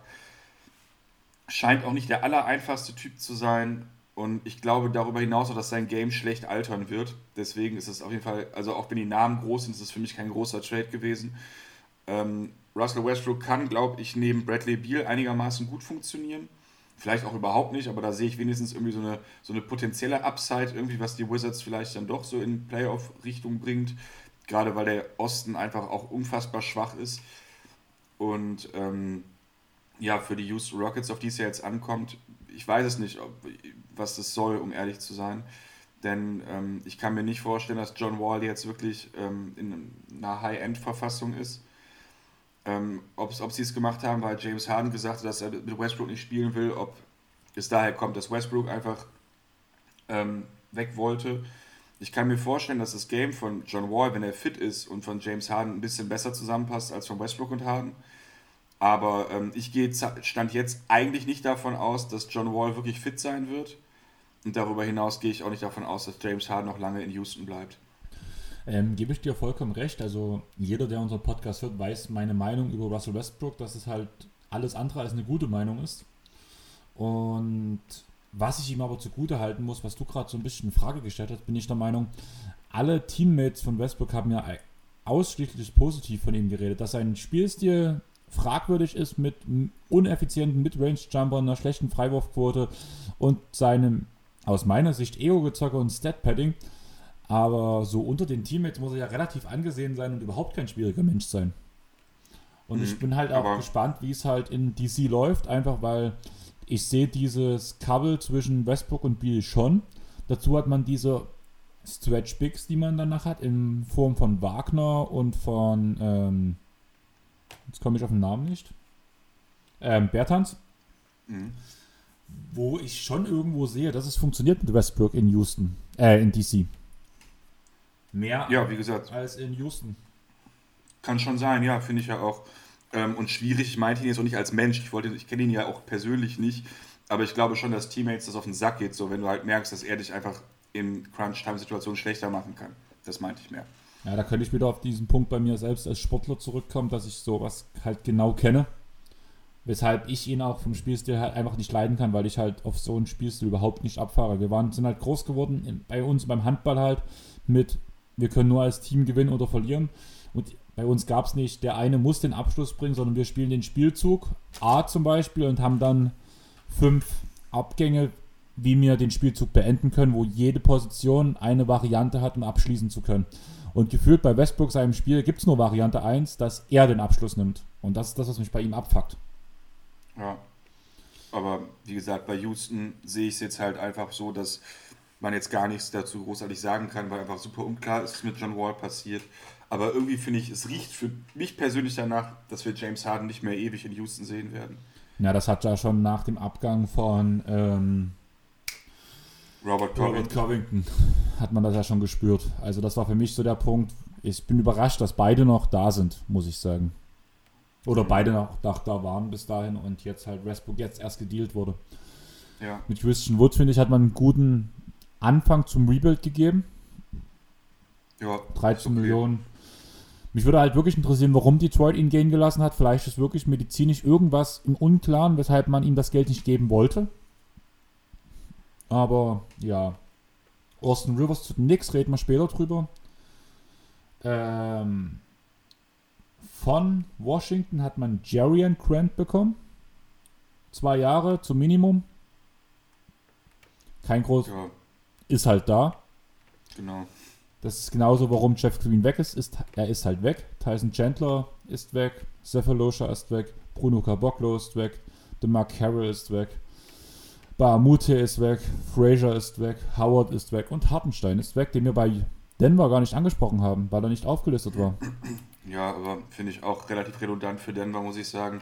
Ist natürlich aus deutscher Sicht ein bisschen schade, aber Hartenstein ist für mich eben auch kein moderner NBA-Spieler. Aber ich bin halt der Meinung, dass in Denver ein Hart, also wenn man Hartenstein schon holt, dass man ihn dann auch einsetzen wird, bin ich der Meinung. Ich glaube nicht, dass das irgend so ein Signing war, was ich einfach mal so nebenbei mache, muss ich sagen. Wir werden sehen. Ich glaube, er wird dann ausprobiert werden, irgendwo in einer kleinen Rolle, aber mehr sehe ich da jetzt ehrlich gesagt nicht. Genau. Ähm, Indiana? Vielleicht ähm, haben wir doch, haben wir alle Zugänge von, von Houston schon durch? Ja, zumindest die laut ja, stimmt. Nee, alles gut. Ja, ja, genau. Wood ist ein guter Anfang. Aber wir, wir müssen eh warten, was jetzt mit, mit James Harden passiert, ne, bis wir da mehr zu sagen können. Also ich habe jetzt als Zugänger auch bloß bei Sportrack Wood und Crunch stehen. Ja. Hast du noch mehr? Okay. Oder habe ich irgendwas jetzt, äh, was... Ich bin gerade auch nicht mehr sicher. Nee, aber passt schon. Genau, Wall haben wir drüber gesprochen. Genau. genau ja, alles klar. Und der Rest war an äh, Doch, hier, Bu äh, doch, äh, den, der, der Boogie Cousins. Ach, Boogie Cousins äh, Boogie und, und Annika Cabarro war bei dem Netz. Genau, nee, aber Boogie Cousins ist dort, aber auch das ist jetzt kein wirklich wichtiges Signing, ist ein großer Name. Ähm, die, die Social Media war schon voll mit Reunion von äh, ja. äh, Wall und Cousins, aber das ist nochmal entspannt. Fünf Jahre zu spät. Und ja, let's go to Indiana. Let's go to Indiana. Was sagst du zur Oladipo-Problematik? Inwiefern? Naja, ich will weg, ich will nicht weg, dieses Hin und Her und so weiter und so fort. Ach so, ja, finde ich irgendwie, ich glaube, Oladipo ist jemand, ähm, der sich vielleicht ein bisschen überschätzt, der sich vielleicht in einer Rolle sieht, in der er noch nicht wirklich angekommen ist, weil er hat eigentlich jetzt ein richtig gutes Jahr NBA-Basketball gespielt.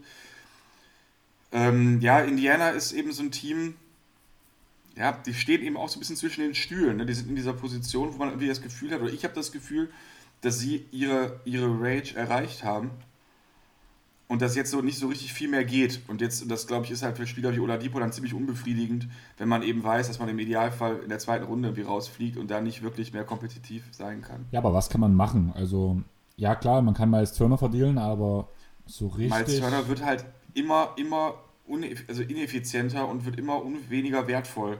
Das ist halt das Ding so. Ich habe irgendwie das Gefühl, dass einfach bei Indiana ist so ein bisschen da muss man mal gucken, was die nächsten Jahre bringen, aber ich, sehe da gerade nicht so viel nach vorne und nach hinten bei denen.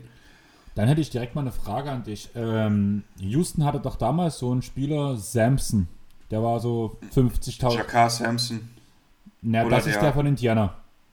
Genau, den jetzt. Und du meinst den, du meinst den, den, den, den Number One Pick in den 80ern. Genau. Ja. Haben die irgendwas miteinander zu tun? Nein, oder? Weiß ich nicht, keine Ahnung. Glaube ich nicht. Also, das war ja glaube damals, damals glaube ich, bei Houston ein Center mhm. 80ern und das ist jetzt ein Shooting Guard, also das passt halt so gar nicht zusammen, aber das war einfach bloß gerade Interesse halt manchmal. Keine, keine Ahnung. Wobei Jakar Sampson auch relativ groß ist, glaube ich sogar. Okay. Ähm, der hat auf jeden Fall seinen Vertrag verlängert um ein Jahr zum Minimum. Braucht, also ich kann mit ihm echt gar nichts anfangen. Ist schon 27 Jahre alt, spielt auf dem Shooting Guard. Kannst du mir was zu ihm erzählen oder? Der, der hat, der hat, ich meine, deswegen wundere ich mich gerade, der hat mal auf der 4 gespielt, meine ich in Philadelphia und ähm, sah irgendwie ganz stylisch aus, so mit so Cornrows und einem ultra langen Bart. Ja, ich habe gerade Bilder von ihm auf. Aber sonst kann ich zu ihm auch nichts sagen, abgesehen davon, dass er einfach auffällt, wenn er auf der Bank sitzt. Halt so ein bisschen was von Wendy und Gabriel, finde ich. Okay. Weil. Also rein, weil das einfach so ein lauter optisch, also oder, oder noch nicht mal laut, aber einfach jemand, den man wahrnimmt auf der Bank. So Wendy und Gabriel hat, glaube ich, auch Gefühl, er ist drei Minuten NBA gespielt aber ich habe ihn schon super oft gesehen, wie er bei diversen Teams da irgendwie rumhüpft und sich freut. Also er hat für die Pacers schon gespielt, für die Bulls, für die Kings, für die Nuggets und für die Sixers. Ja. Nur mal so nebenbei. Aber so richtig mehr, also ich wollte eigentlich gerade rausfinden, ob er wirklich was mit ihm zu tun hat von Houston, aber. Wahrscheinlich nicht. Sieht auch nicht so aus. Nee, eben. Also Punkte pro Spiel sind es 4,6. Immerhin. Mehr als ich gedacht habe, muss ich ganz ehrlich sagen. Nein, danach hat Justin Holiday seinen Vertrag verlängert. Drei Jahre, 18 Millionen, muss ich sagen. Das ist ein sehr guter Deal für 6 Millionen. Ich bin ein riesen Justin Holiday-Fan. Es macht einfach Spaß, ihm zuzugucken. Auch wenn es der älteste der, der Holiday-Brüder ist. Ja, finde ich auch okay. Definitiv. Also, mh, einfach kein, kein verkehrter und irgendwie ein ganz guter Value-Deal, finde ich auch. Ich finde halt bei ihm ist sehr viel wieder der Einsatz, der Motor, der interessant ist. Und mhm. der halt wie, ähm, hattet ihr das gesagt, das Taschenmessersystem, der kann halt von allem relativ viel, aber nicht auf elitärem Niveau. Und dadurch ist er als Bankspieler halt extrem effizient. Und das finde ich bei ihm richtig, richtig cool. Ist auch für mich so ein kleiner Fantasy-Liebling, den ich sehr gerne in meinen Fantasy-Leagues habe. Und ja. Danach hat man noch Keller Martin von Minnesota geholt. Zwei Jahre zum Minimum. kann ich nichts zu sagen. Ist ein Small Forward. Wird nicht so richtig wichtig sein. Weggegangen sind Alice Johnson, Brian Bone 2, also der zweite, mhm. und Mass Mitru Long. Noch nie gehört. Das sind alles Spieler unten aus der Rotation also, gewesen. Ja, ich schätze mal, das sind alles so Two-Way-Deals, oder? Weil ja, ein paar war, Alice Johnson haben sie, glaube ich, als Rookie verpflichtet vor zwei Jahren. Aber alles, also alles irrelevant. Okay, dann würde ich sagen, tun wir zu dem relevanten Team wechseln, zu den Los Angeles Clippers. Ja, das beste Free Agent Signing, was wir in der Offseason hatten bei den Clippers oder was denkst du? Sergi Ibaka definitiv, würde ich mal sagen, ne? Finde ich mega heftig. Ja, ich auch. Also richtig gut. Angeblich hat das ja Kawhi so ein bisschen eingetütet. Muss halt irgendwie Baka angeschrieben haben. hier hättest du nicht Bock, Bro, kommst du vorbei bei, durch die ganze Toronto Connection. Bei Grinder bestimmt. Zum Beispiel. Nein, Spaß. Ja, aber ich muss wirklich sagen, ist so ein Puzzlestück, was ich mega geil finde bei den Clippers, Suchibaka.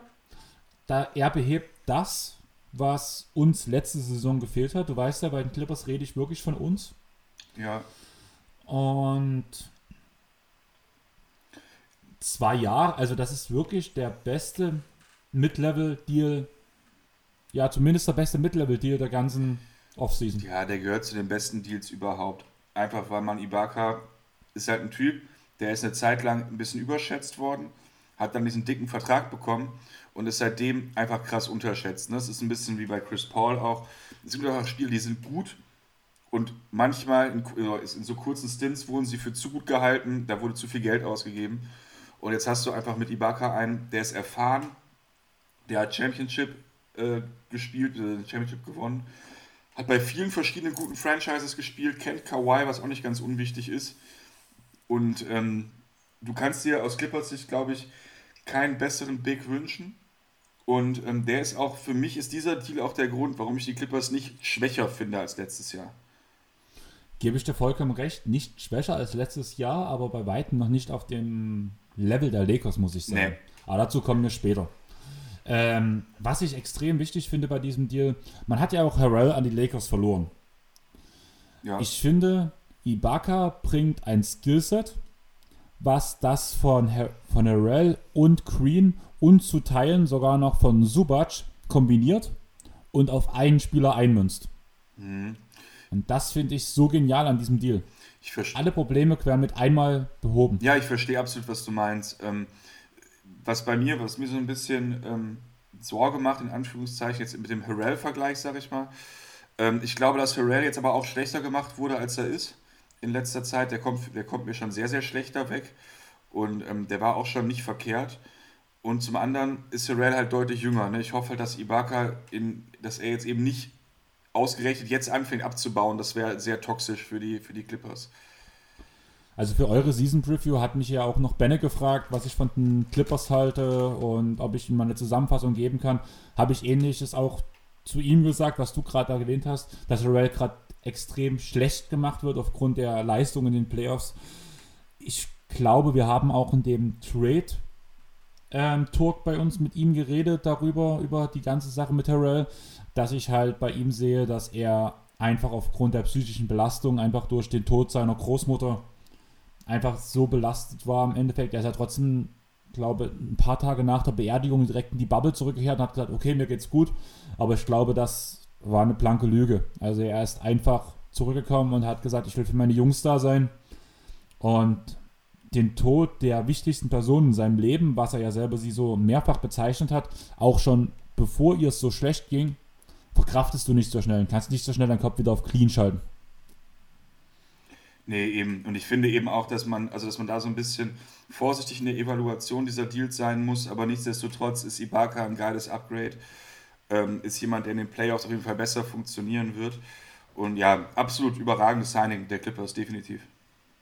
Was überhaupt kein überragendes Signing ist, sind die vier Jahre für 64 Millionen von Marcus Morris, oder was sagst du dazu? Nee, das ist total bescheuert. Also, Marcus Morris ist ein Typ, also man hat es bei den Knicks gesehen, was er kann. Ne? Er kann spielen, man kann ihn von alleine lassen, aber er ist ja kein Spieler, der wirklich die Qualität hat.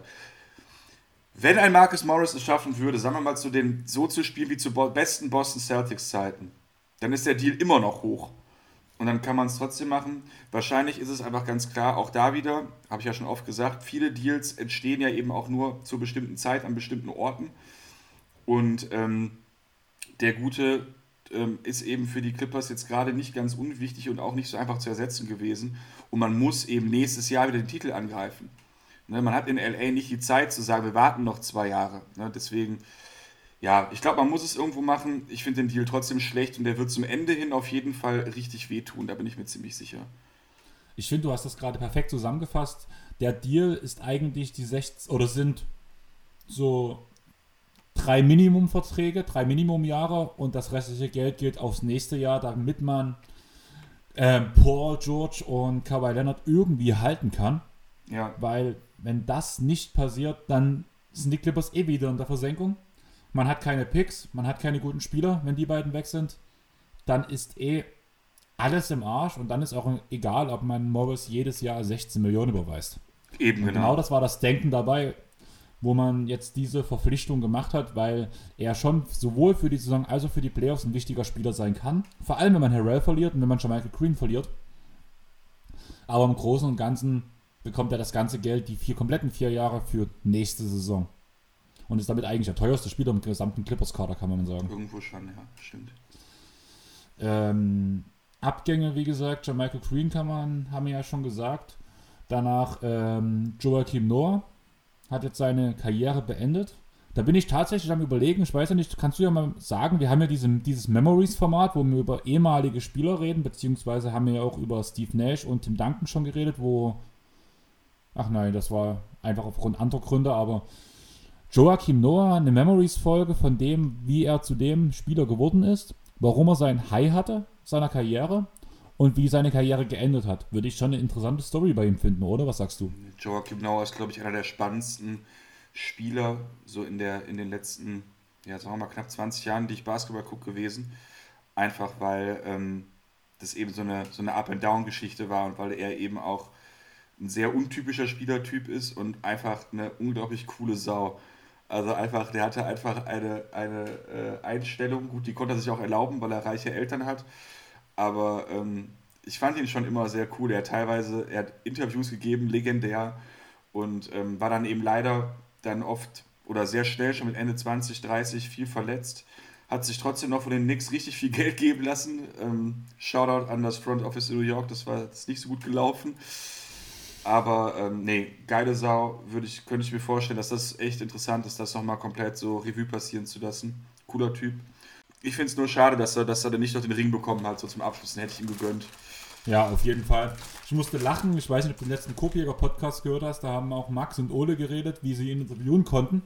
Mhm. Und danach irgendwann hat er halt gesagt, also war total offen und total cool und hat halt mega Spaß gemacht, so mit ihm zu reden und sowas. Und irgendwann hat er gesagt, so Leute, ich habe jetzt Feierabend, hat, sein, hat ungelogen sein Dosenbier in den Jutebeutel gepackt, hat sich den auf den Rücken geschnallt und ist losgegangen. Ja, aber das ist genau das, wie ich mir Noah vorstelle. Die Story kannte ich jetzt gar nicht, aber ich fand halt immer so die Interviews von ihm cool, wenn sie gegen Cleveland rausgeflogen sind und er sich dann über Cleveland, über die Stadt einfach lustig gemacht hat. So. Allgemein. Ne, einfach, war, eine cool, war ein cooler Typ und der hatte eben auch, so zu seiner Peakzeit sah der auch verdammt gut aus. Ne, Vor allem für den Big, der war ja irgendwo einer der Vorreiter von den Playmaking Bigs, die mal den Ball selber nach vorne getragen haben, den Ball verteilt haben. Das war halt er war eigentlich schon so der Erste, der das so richtig krass gemacht hat. Das meine ich übrigens auch jetzt nicht. Ich meine jetzt gar nicht optisch gut aussehen, sondern sein Spiel sah teilweise echt ganz cool aus. War, war ein verrückter Typ, auf jeden Fall. Ähm, dann hat man, um mal zurück zu den Clippers zu kommen, Reggie Jackson resigned. No-brainer. Fand ich sehr gut. Jonathan Motley kommt zurück. Halt als junger Spieler. Ich weiß nur, wie der aussieht und sonst nichts anderes über den. Ich habe den halt zwei, dreimal auf dem Feld gesehen. Also auf der Bank, der hat immer gut das Wasser gereicht. Also es hat schon Sehr funktioniert. Gut.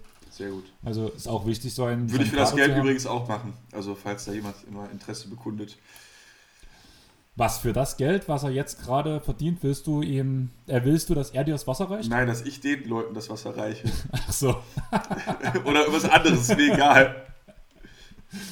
Okay, gut. Ähm, Nicolas Batum zum Minimum bei den Clippers jetzt. Wir hatten es vorhin schon angesprochen, bei Charlotte gestretchwaved und jetzt für ein Jahr bei den Clippers unterschrieben. Ich finde, das ist ein unterschätzt guter Deal.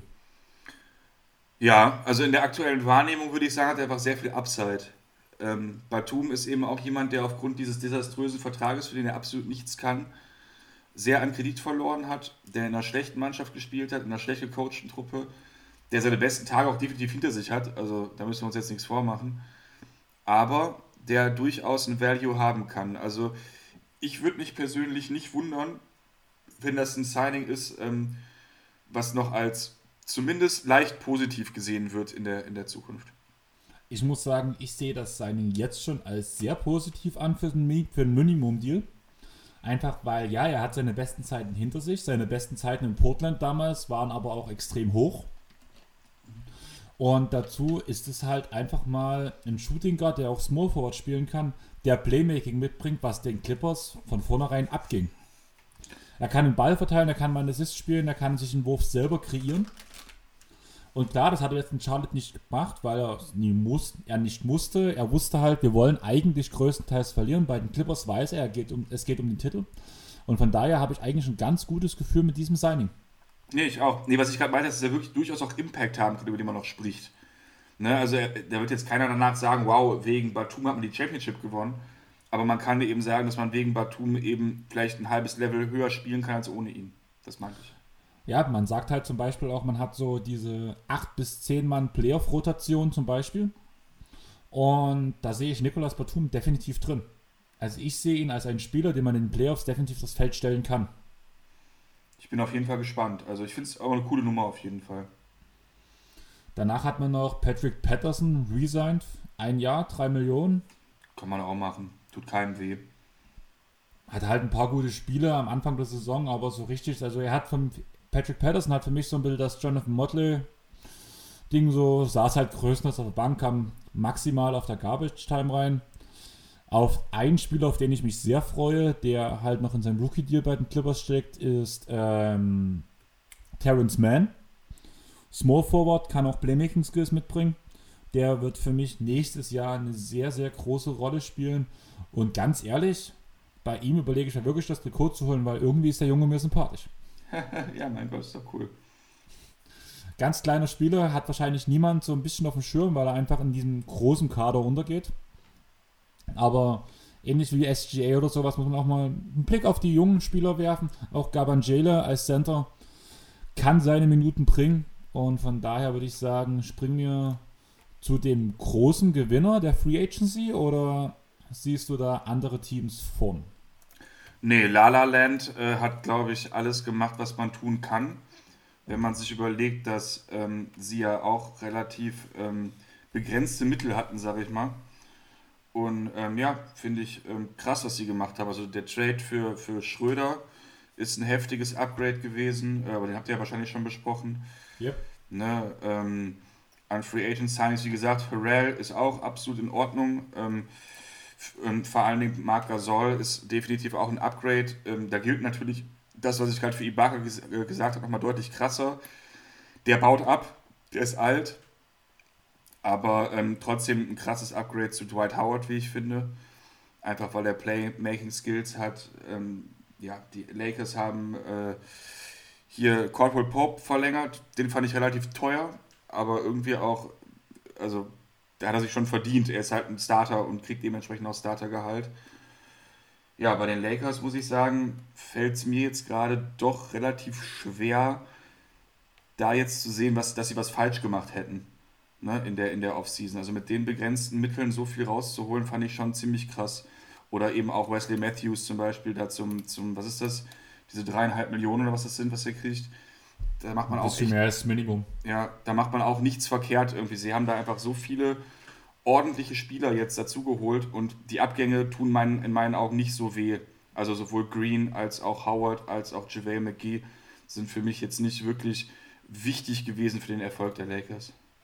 Muss man auf jeden Fall so sagen. Ich finde, diese Saison konnte man zum allerersten Mal wirklich sagen, dass die Lakers von ihrem Standort profitieren. Man sagt immer, ja, die Lakers, die kriegen die guten Spieler, weil sie halt die Lakers sind. Die haben immer, also so vor der Offseason sagt man immer, sie haben die idealen Voraussetzungen, weil jeder bei den Lakers spielen wollte, aber es wollte nie jemand bei den Lakers spielen. Mhm. Jetzt hat man Anthony Davis, jetzt hat man LeBron James, jetzt hat man den Titel und man will den Titel verteidigen. Jetzt kommen auf einmal alle Spieler und unterschreiben für relativ kleine Beträge, weil man eine geile Stadt zum Leben hat und weil man die Stars hat und wieder um den Titel mitspielen kann. Das merkt man jetzt auch in den Deals. Du hast schon gesagt, Cutwell Pope über äh, ein bisschen überbezahlt. Allerdings muss man sagen, 13 Millionen pro Jahr für einen Starter, der wirklich in den Playoffs sehr, sehr krasse Leistungen gezeigt hat. Also wo es damals darum ging, glaube ich, äh, in den Finals hat ja Chris einmal spaßeshalber so gesagt, Cardwell Pope, ähm, Finals MVP. Ja, ja, ja. Und das ist halt auch schon so ein Punkt. 39 Millionen auf drei Jahre sind es dann insgesamt. Anthony Davis, 190 Millionen auf fünf Jahre hat seinen Vertrag verlängert. LeBron James, zwei Jahre 85 Millionen. Will er mit seinem Sohn spielen oder will er nicht mit seinem Sohn spielen? Was denkst du? Boah, das ist wieder sowas, das ist, das ist mir zu viel Folklore. Ähm, weil wir einfach noch gar nicht wissen, wie gut er ist. Also ja, klar, kann man, ich kann mir das schon vorstellen, aber dann ist es wirklich für einen Gag.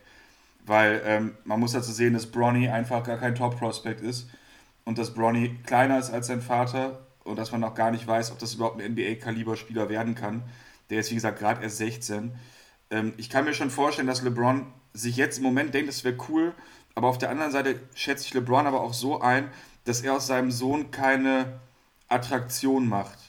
Ne? Also so ein bisschen wie das mit Alex Caruso jetzt passiert, der eigentlich ein solider Basketballspieler ist, aber aufgrund seines Aussehens und seiner Attitude oder was irgendwie immer nur so als Meme gesehen wird, glaube ich, dass so ein Zusammentreffen von LeBron und Bronny, wenn Bronny nicht in der Lage ist, wirklich guten NBA-Basketball zu spielen, total kontraproduktiv für den Jungen wäre. Soll ich sagen, was ich denke, was LeBron sein Ziel war mit diesem Vertrag? Hm? Ich finde oder ich denke, dass er sagt, ich möchte, dass ein James die ganze Zeit in der Liga ist. Dass er seinen Vertrag beendet, Bronny gedraftet wird und danach ab dem Moment übergibt er Bronny quasi das Zepter und sagt, jetzt mach du was draus. Das könnte ich mir gut vorstellen. Ich glaube nicht, dass LeBron in zwei Jahren aufhört. Da muss was passieren. Der Typ ist immer noch so gut. Naja, die Saison, es ist doch die Saison 23, 24 danach, wo Bronny kommt, oder? Nee, eine vorher ist so wegen der Highschool-Geschichte. Ach so. Moment, nein. Der nächste Draft, der, der dritte Draft von jetzt an. Eins, genau, ja. 23. Doch, genau. Ja. 23, 24. Ja. Damit sind es noch, noch drei Jahre. Und dann ist LeBron 39. Und ich denke, dass James mit 39 Jahren seine Karriere beendet. Weil ich auch denke, dass LeBron nicht der Typ ist, der sagt, ich will durch Verletzungen meine Karriere beenden müssen, sondern ich will im Vollbesitz meiner Kräfte meine Karriere beenden. Klar, eben, das meine ich ja. Das ist ja das Verrückte. Also mir muss erstmal jemand zeigen, dass LeBron in den nächsten zwei Jahren so stark abbaut, dass er nicht mehr einer der besten Spieler eines guten Teams sein kann. Und ich glaube, wenn er kompetitiv auf dem Niveau weiterspielen kann, wird er das auch tun. Denn wenn wir mal ganz ehrlich sind, das ist jetzt ein bisschen äh, vom Thema ab, die Lakers haben riesen Chancen, dieses Jahr wieder den Titel zu holen. Ja, dann ist, er, dann ist er bei fünf und dann ist er fast schon 50-50, ähm, was diese Playoff-Geschichte da, die Finals da angeht. Auch wenn ihn das persönlich nicht interessieren wird. Aber ich kann mir vorstellen, solange er noch, ein, noch Ringe gewinnen kann aus eigener Kraft, ne? nicht weil, weil ähm, er sich irgendwo einem Team anschließt, sondern weil er das wirklich selber mitgestalten kann, wird er das tun. Und ich wüsste es momentan nicht. Ich habe noch nie so einen krassen Athleten gesehen, muss ich ehrlich sagen, der, der so Basketball spielt wie er. Also ich muss halt wirklich sagen, so meine ersten Berührungspunkte mit der NBA waren damals wirklich NBA 2K, wo mir gesagt wurde, ja, dieser LeBron James, wo ich damals noch dachte, James wäre der Vorname, mhm. wäre ganz cool. Dann habe ich mir mal das Team rausgesucht, wo er damals gespielt hat. Das war damals noch mit halt Cleveland. Und ja, und dann war halt so irgendwie dann ihn live gesehen, beziehungsweise halt auf Highlight-Tapes und irgendwie, ich habe schon immer eine extreme Abneigung gegen LeBron. Die war früher schli wesentlich schlimmer als jetzt. Allerdings muss man wirklich dazu sagen, dass bei mir der Punkt war, dass ich ihn einfach irgendwo nicht gegönnt habe. Und mittlerweile kommt einfach dieser Respekt. Also ich mag LeBron, weil ich mega Respekt vor ihm habe. Ja. Was er mit seinem Körper macht, auch seitdem ich mich selber vegan ernähre, macht er ja auch zum Teil. Also er hat, glaube mal, ich habe mal ein Interview gelesen von ihm, wo er erklärt hat, dass er, glaube nur drei oder vier Tage sich nicht vegan im Monat ernährt. Einfach aufgrund, weil er das halt für seinen Körperaufbau will. Und da habe ich mir halt mal diesen Ernährungsplan angeguckt und das ist mega heftig. Also ganz ehrlich, ich habe da riesen Respekt davor, wie dieser Mensch aufs kleinste Gramm in seinem Körper, auf, auf, auf, der, auf den kleinsten Gramm Zucker, den er in seinen irgendwas, in seine Soße schmeißt, achtet dafür, dass der Körper perfekt ist. Also so ein abnormal krasser Mensch. Ja. Und dementsprechend muss man einfach mal jetzt nochmal, um auf die Lakers zurückzukommen, sagen, Hammer Offseason. Und ähm, ja, sie sind für mich jetzt durch diese Offseason auch tatsächlich der, der erste Anwärter auf den Titel 21 im Moment. Gebe ich dir vollkommen recht, da wäre ich wieder bei dem Punkt Lars, was ich vorhin schon mal erwähnt habe, der Charlotte-Fan, der mich gefragt hat, hast du den Titel schon abgeschrieben? Ich so ganz ehrlich, wenn ich die Kader vergleiche, und da war der Sergi Bakker, die noch nicht da, zwischen den Lakers und den Clippers, dann gehe ich ganz klar auf die Lakers. Ja. Wenn man halt sieht, danach noch halt, wie gesagt, Tress, zwei Jahre, 19 Millionen. Ist okay. Ist okay. Ich, also irgendwie haben, hätten wir vor den Playoffs geredet, hätten alle gesagt, Trash wäre jetzt unterbezahlt. Ja, eben, das sehen, das meine ich nämlich. Und bei den Lakers ist es komplett gut. Das reicht, wenn er ein guter Regular Season Spieler ist. Weil in den, in den, in den, in den äh, ähm, Playoffs oder zumindest ab der zweiten Runde stellst du einfach eh Anthony Davis auf die 5, weil du kleiner spielen musst. Und dann passt es doch alles. Ist doch alles was top. Was ich halt auch finde, ist, dass Davis mit seiner Verteidigung Trash auch beschützen kann. Ja, klar, das kommt noch dazu. Ich finde das alles in Ordnung, also total. Danach hat man halt Rondo, hat man ja nach Atlanta verloren, wie gesagt. Bradley ging nach Miami, kommen wir später dazu. Danach hast du schon den Marcus Soul-Deal angesprochen. Für mich ist Marcus Soul dieser Off-Season-Deal, der zum besten Deal der gesamten Offseason werden kann, neben Sergi Bakker. Ja, voll. Die beiden ja. bauen sich, also werden sich darum betteln, wer ist der beste Spieler ja. für den jeweiligen Deal. Klar, safe. Wesley Matthews für 3,6 Millionen. Jared Dudley hat man verlängert für 2,5 Millionen. Das ist sogenannter Clue-Guy in der Kabine. Ich muss bei ihm immer so ein bisschen an Elmer Fudd denken von den Looney Tunes. Weiß nicht, ob. Ist ja auch, glaube ich, so ein bisschen sein Meme dazu geworden, muss man ja sagen. Dwight Howard nach Philly abgewandert. Marky Rose hat zum Minimum bei den Lakers verlängert. Ist auch gut. Quinn Cook ist aus dem Vertrag raus, Jordan Bell ist raus, Dion Waiters ist raus, J.R. Smith ist raus und Costas ist auch raus. Costas hat woanders unterschrieben, oder? Weiß ich ehrlich gesagt gar nicht. Falsch. Ich glaube, Costas hat woanders also unterschrieben. Also einer, ein Bruder spielt in Milwaukee, aber das ist, glaube ich, der andere, Thanasis. Genau, der hatte für zwei Jahre unterschrieben, aber ja. der hat seinen Vertrag und ich glaube, Costas hat bei einem anderen Team unterschrieben, aber ich bin nicht mal sicher, wo. Ich weiß es auch nicht. Deswegen würde ich sagen, nächstes Team. Ich will, ich will dich ja nicht enttäuschen, aber wir haben, ein Dritt, äh, haben zwei Drittel geschafft. Ja, gut aus, weiter geht's. Memphis, da kannst du, glaube ich, ein bisschen mehr erzählen, oder? Ja, Memphis Grizzlies. Ähm, ja, gut, eine Offseason, die ja jetzt nicht so, nicht so wild war tatsächlich, aber eben auch genau richtig, denn die Memphis Grizzlies kommen einfach über die Draft oh, in letzter warte mal, Zeit. Warte mal ganz kurz, was ich gerade sehe. Ja. Ich habe gar nicht mitbekommen, dass die Anthony Melton verlängert wurde. Doch, doch. Ich finde den so genial, diesen Jungen. Ja. Ich Und ich finde gerade krass, dass er gerade das 22 ist. Ja. Cool. Gut, red weiter. Okay, ähm, genau. Also die, die wichtigen Sachen, denke ich mal, sind in den letzten Jahren ja in der Draft passiert. Man hat mit, ähm, also eigentlich hatte man gar nichts mehr und jetzt hat man eben mit Jackson Jr. einen guten Mann geholt und letztes Jahr vor allen Dingen eben mit Ja Morant und mit dem guten ähm, Brandon Clark ne, mega den Stil gelief, äh, äh, gekriegt. Und gleichermaßen scheint es auch dieses Mal so gewesen zu sein, wenn man Dennis glaubt, dass eben hier Bane an 30 ein Mega-Pick war. Und ähm, ansonsten hat man erstmal diese Starting Five zusammengehalten, die letztes Jahr ja ganz gut war. Also sprich, ähm, da ist keiner abgegangen. Und wie du gerade eben schon gesagt hast, wahrscheinlich ist der größte Deal wirklich, dass man die Anthony Melton gehalten hat, der ja so als ähm, Combo-Guard da auf jeden Fall eine wichtige Rolle spielt. Ansonsten muss ich mal überlegen, wer ist denn noch gekommen überhaupt? Ähm, an großen Spielern. Gekommen ist tatsächlich gar niemand. Gar keiner, ne? Ich wollte gerade sagen, es ist keiner gegangen, äh, gekommen, ne? Ja. Man hat John Concar verlängert für vier Jahre. Ja, das ist ein Deal, da kann ich super wenig zu sagen, weil das halt so ein. Das ist jemand, der spielt ab und zu mal ganz gut und dann wieder ganz lange gar nicht. Ne? Das ist so. Kann ich nicht so ganz viel zu sagen. Ein, so ein Systemgeil sozusagen. Genau, ja. Sagen. Aber es halt auch erst 24 Jahre, von daher auch ganz cool. Ultra junges und, Team sowieso. Und danach John T. Porter. Ja.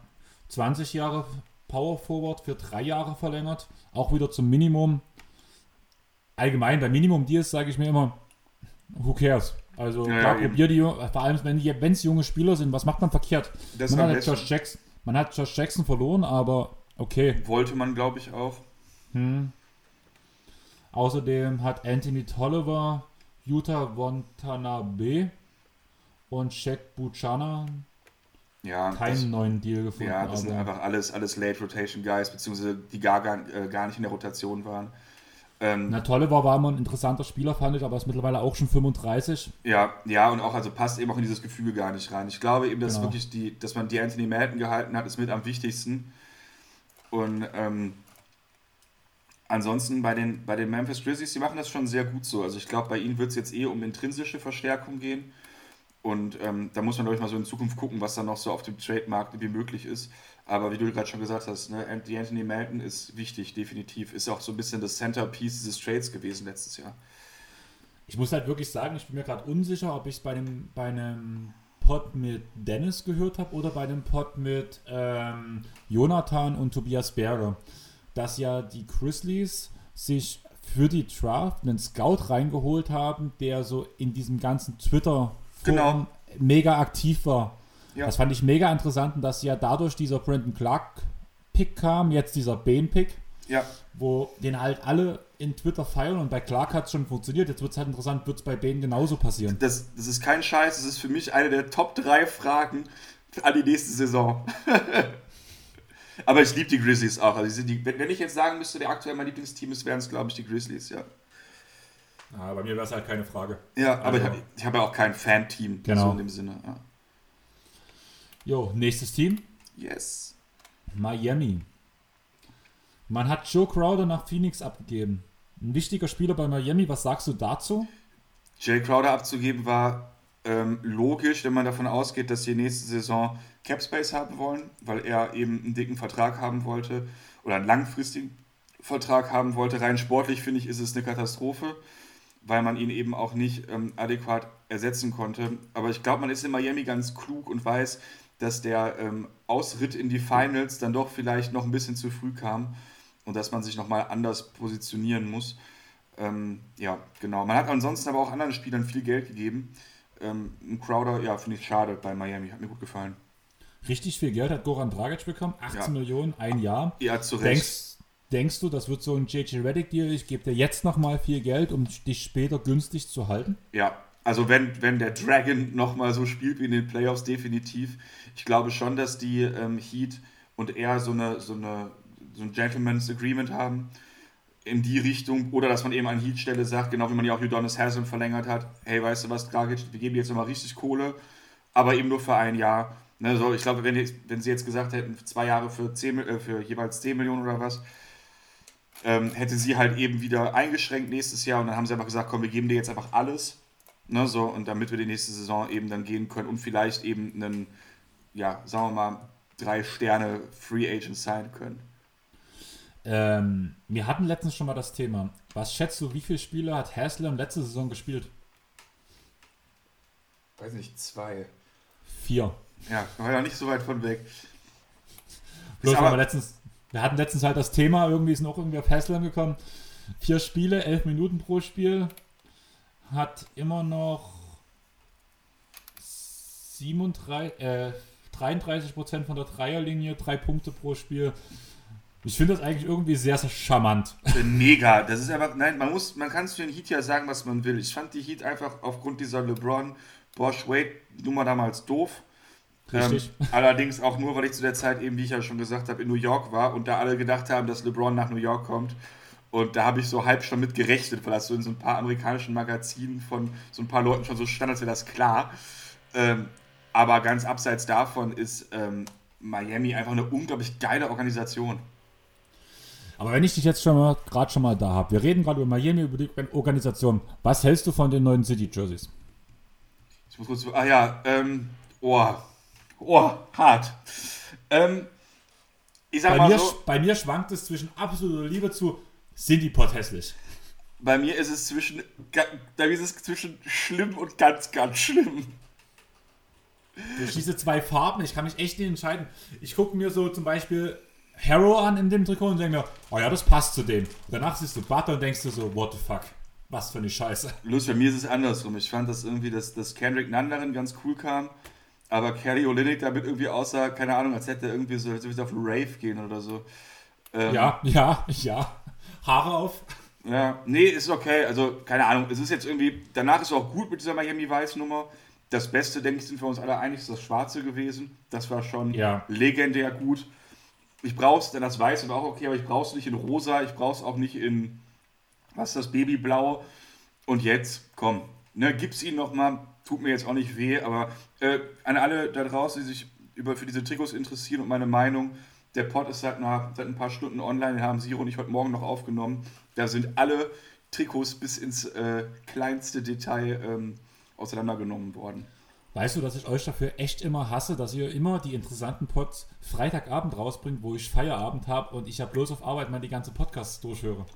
Ja, wir konnten ja nicht, also wir, das mussten wir ja heute Morgen machen. Früher ging es ja nicht. Die, sind ja erst gestern, wir hätten es auch gestern Nacht machen können, tatsächlich. Aber es wäre etwas hart gewesen, vielleicht. Das wäre es wert gewesen. Mhm. Also, ich musste tatsächlich heute anderthalb Stunden Musik auf Arbeit hören, weil sämtliche Basketball-Podcasts durch waren. Es tut mir leid. Merkt ihr das? In Ordnung. Ich, ich habe ja so viel Freizeit im Moment. ich will jetzt wie bei Jonathan von dir jeden Tag NBA hören. Jeden Tag Talking the Game. Boah, ey. Das wäre hart. das wäre richtig hart. Dann bräuchte ich so, dann bräuchte ich aber auch jemanden, bräuchte ich auch Crowdfunding auf jeden Fall. Ähm, Derek Schultz Jr.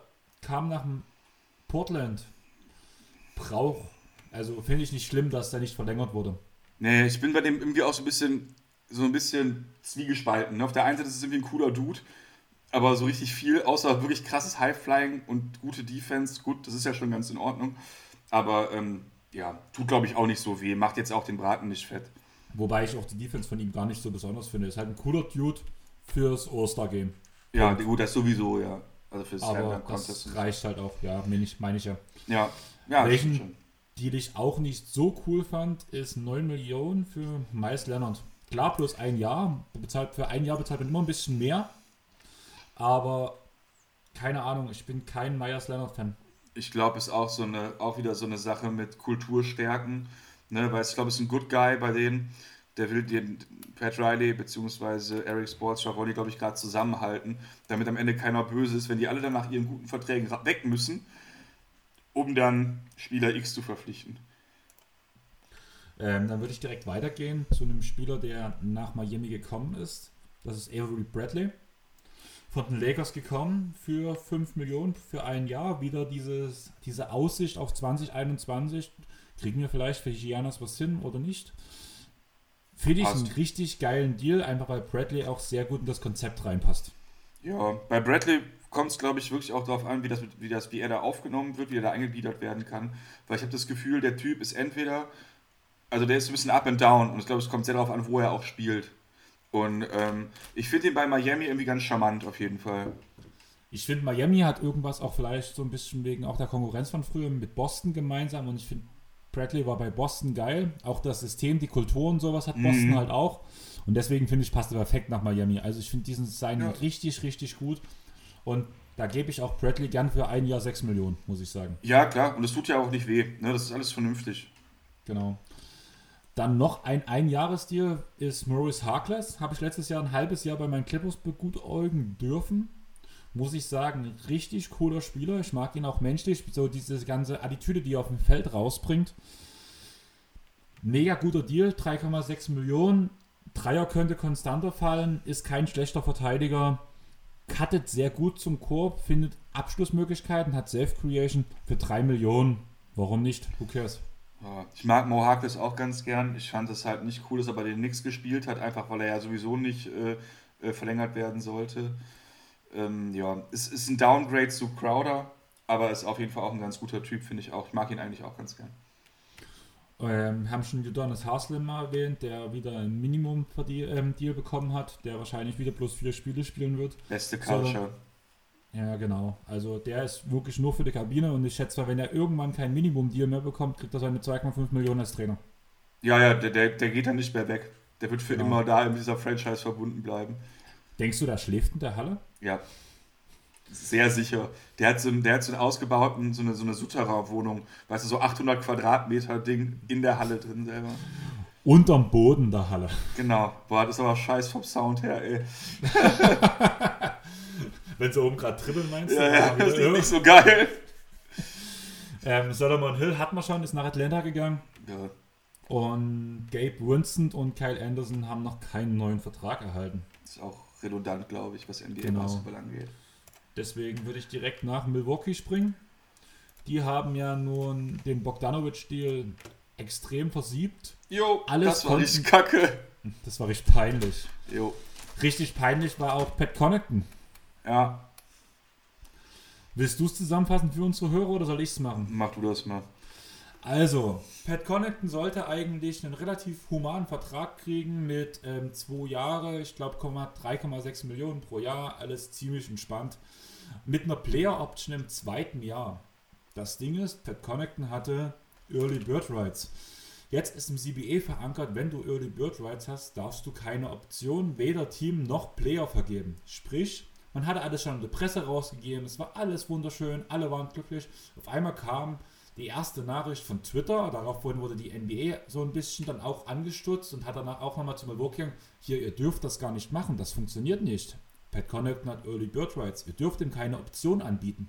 Das heißt, es musste sich neu hingesetzt werden und aus 3 Millionen pro Jahr wurden 5 Millionen pro Jahr und aus 2 Jahren wurden 3 Jahre und im Endeffekt bekommt Pat Connaughton 15,999964 Millionen Dollar. Ja, stark. Ja, richtig peinlich, oder? Ja, ja, das, das Milwaukee Front Office war, eine, war echt eine Katastrophe. Also ich finde, sie haben sich noch ganz los der Affäre gezogen. Ne? Also damit, dass das Bogdanovic-Ding da verkackt hat, da haben sie ja dafür ein paar Spieler dann dementsprechend behalten. Und sie haben auch ein paar ganz okay dazugeholt. Äh, trotzdem natürlich irgendwie hat alles so Geschmäckle gerade da in Milwaukee. Das Ding ist, ist Milwaukee schon mal so negativ aufgefallen? Es war ja nun, es war nicht bloß der Connington-Deal, das war ja nicht bloß der Bogdanovic-Deal, sondern gleich zwei solche Sachen und so grundlegende, wo man sich an den Kopf greift. Da kommt der letzte Hinterdulli-Dude von Twitter und sagt, ey, euer Deal funktioniert nicht. Alle, die komplette Welt hat sich gefragt, wie kann ein Seiden Trade und Bogdanovic funktionieren, obwohl er noch gar, mit ihm noch gar niemand ja. reden darf. Ich glaube, das, das Problem bei Milwaukee ist einfach, dass sie jetzt einfach gemerkt haben, diese Offseason ist so schlecht gelaufen und man hat eben diesen Janis-Deal, das ist ja wie so ein Damoklesschwert, ne? schwebt, dass er über der, über der Franchise das ergehen könnte. Alles, was Milwaukee ist, steht und fällt mit Janis. Und deswegen wollte man, glaube ich, einfach so schnell es geht, überstürzt da äh, alles richtig machen. Und wie es dann so oft ist, ne, unbedacht, macht man eben Fehler oder, ähm, oder die haben gedacht, die würden nicht erwischt werden. Ich habe keine Ahnung. Auf jeden Fall ist es äh, also echt bitter, muss ich schon sagen. Auf jeden Fall.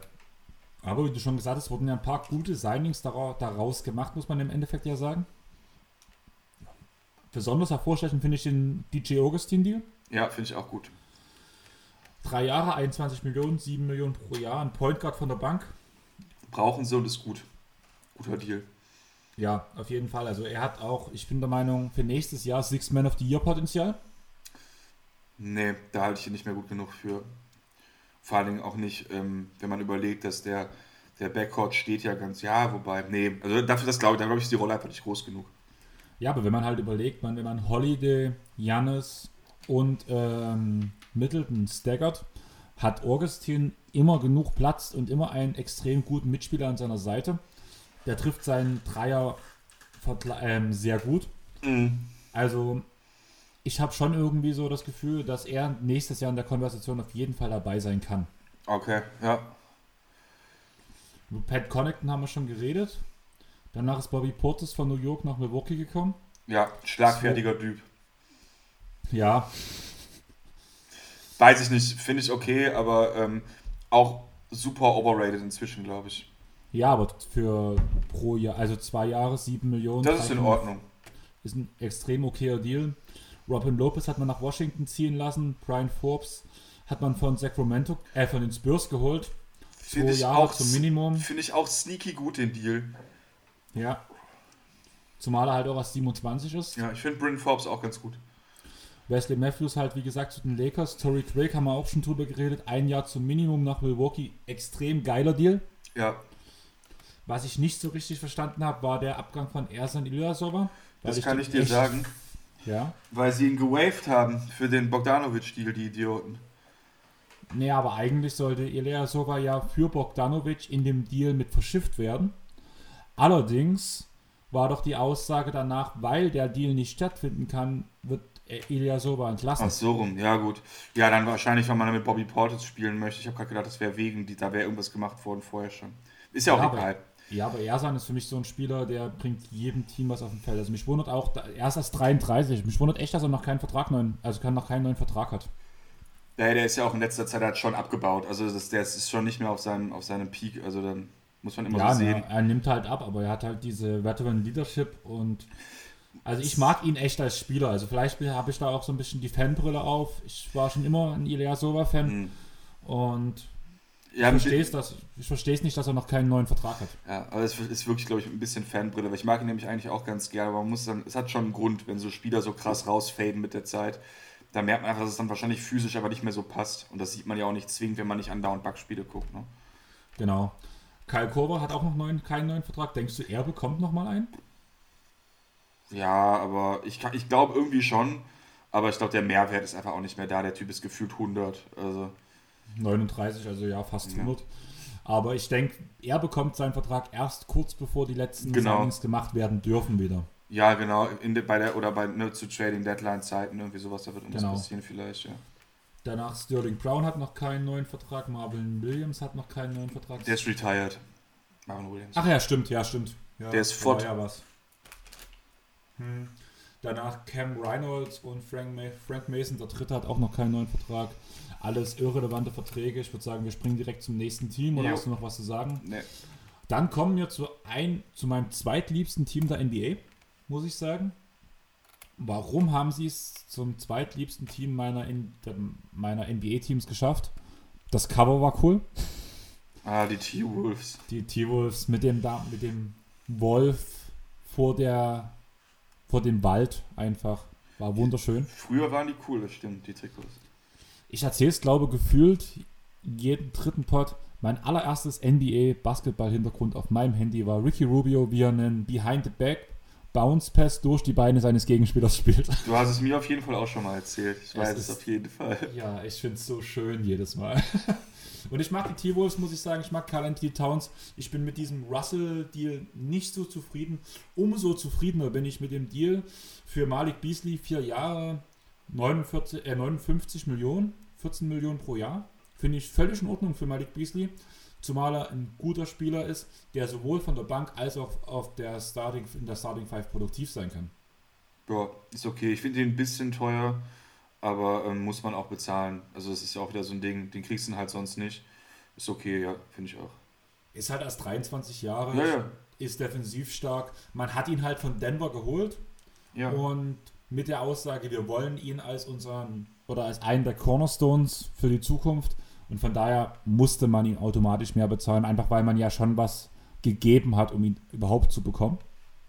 Mhm. In demselben Deal ist Juan Hernan Gomez gekommen der hat für drei Jahre und 21 Millionen verlängert. Das ist weniger, als ich gedacht habe. Gerade mal 7 Millionen pro ja, Jahr. Ist okay. Danach hat man Killan Martin nach Indiana abgegeben. Das Thema hatten wir auch schon. Und Evan Turner ist Trainer geworden in Philly, oder? Nee, in Boston. In Boston, okay, gut, war es in Boston. Und Jordan McLaughlin, der letztes Jahr eigentlich eine ganz coole, also so einen coolen Stretch gespielt hat, bevor Russell gekommen ist und alle verletzt waren, wo er, glaube ich, gefühlt 28 Punkte pro Spiel aufgelegt hat. Und das war so eine, so eine vier oder fünf Spiele-Streak. Und danach war nichts anderes rings, ringsrum. Ja, das ja. war so ein wirklicher, ich komme, ich mache, so ein bisschen Michael Carter Williams mäßig, bloß halt über vier Spiele. Mm, das ist schön. Was denkst du, was können die T-Wolves erreichen und wie viele Spiele müssen, brauchen die T-Wolves, um zu erkennen, dass sie die Playoffs und die Play-Ins nicht erreichen? Ja, was sie erreichen können, ist ein hoher Draft-Pick. Das denke ich ist das Wichtigste. Ähm, nee, man muss halt gucken. Ich kann Anthony Edwards überhaupt nicht einschätzen. Ähm, soll, ich, soll ich dir was verraten? Hm? Soll ich dir was verraten über Anthony. Edwards? In NBA 2K21 ist er extrem geil. Ja, ich, hab, ich hab's auch. So, solange du wirklich Richtung Korb ziehst. Und okay. das ist ja das, was alle ähm, Scouts sagen, was auch Dennis und dem Pod, wo er bei uns als Gast war, erzählt hat, dass Edwards extrem geil Richtung Korb ziehen kann und am Korb extrem geil finishen kann. Mhm. Aber ja, ähnlich, oh, gab es da nicht schon mal so einen Spieler in Minnesota, Andrew Wiggins, Ach, ja, dann ja. denkt irgendwie, ich muss in der Midrange jetzt einen Pull-Up-Jumper nehmen. Ja, wie gesagt, irgendwie, jemand muss man gucken, wie, sehr, wie er sich da entwickeln kann. Ich habe bei ihm, glaube ich, ist auch so ein bisschen das Einstellungsding noch so ein Problem. Ähm, dazu halt eben Carl Anthony Towns, ist natürlich gut, aber wird er noch besser. D'Angelo Russell, also es sind irgendwie junge Spieler, die noch ein bisschen Entwicklung brauchen.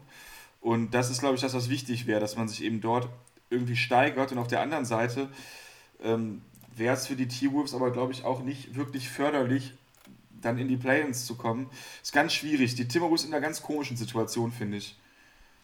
Also ähm, ich muss ganz ehrlich sagen, Ich glaube, dass die Entwicklung von Towns sehr stagniert hat unter der Herrschaft von Thibodeau. Towns ist so ein Harmonietyp. Also muss ich mich selber sehen, ich bin auch so ein Typ, egal im sportlichen als auch im ähm, privaten Umfeld, ich bin sehr auf Harmonie gebürstet.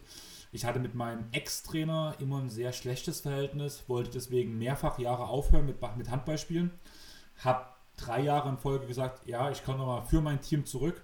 Habe mich dieses Jahr auch wieder abgemeldet und hatte die letzten Jahre eigentlich keine guten Saisons mehr, muss man ganz ehrlich sagen. War sehr trainingsfaul, weil ich halt einfach diesen Weg hatte, meine Arbeitszeit und sowas.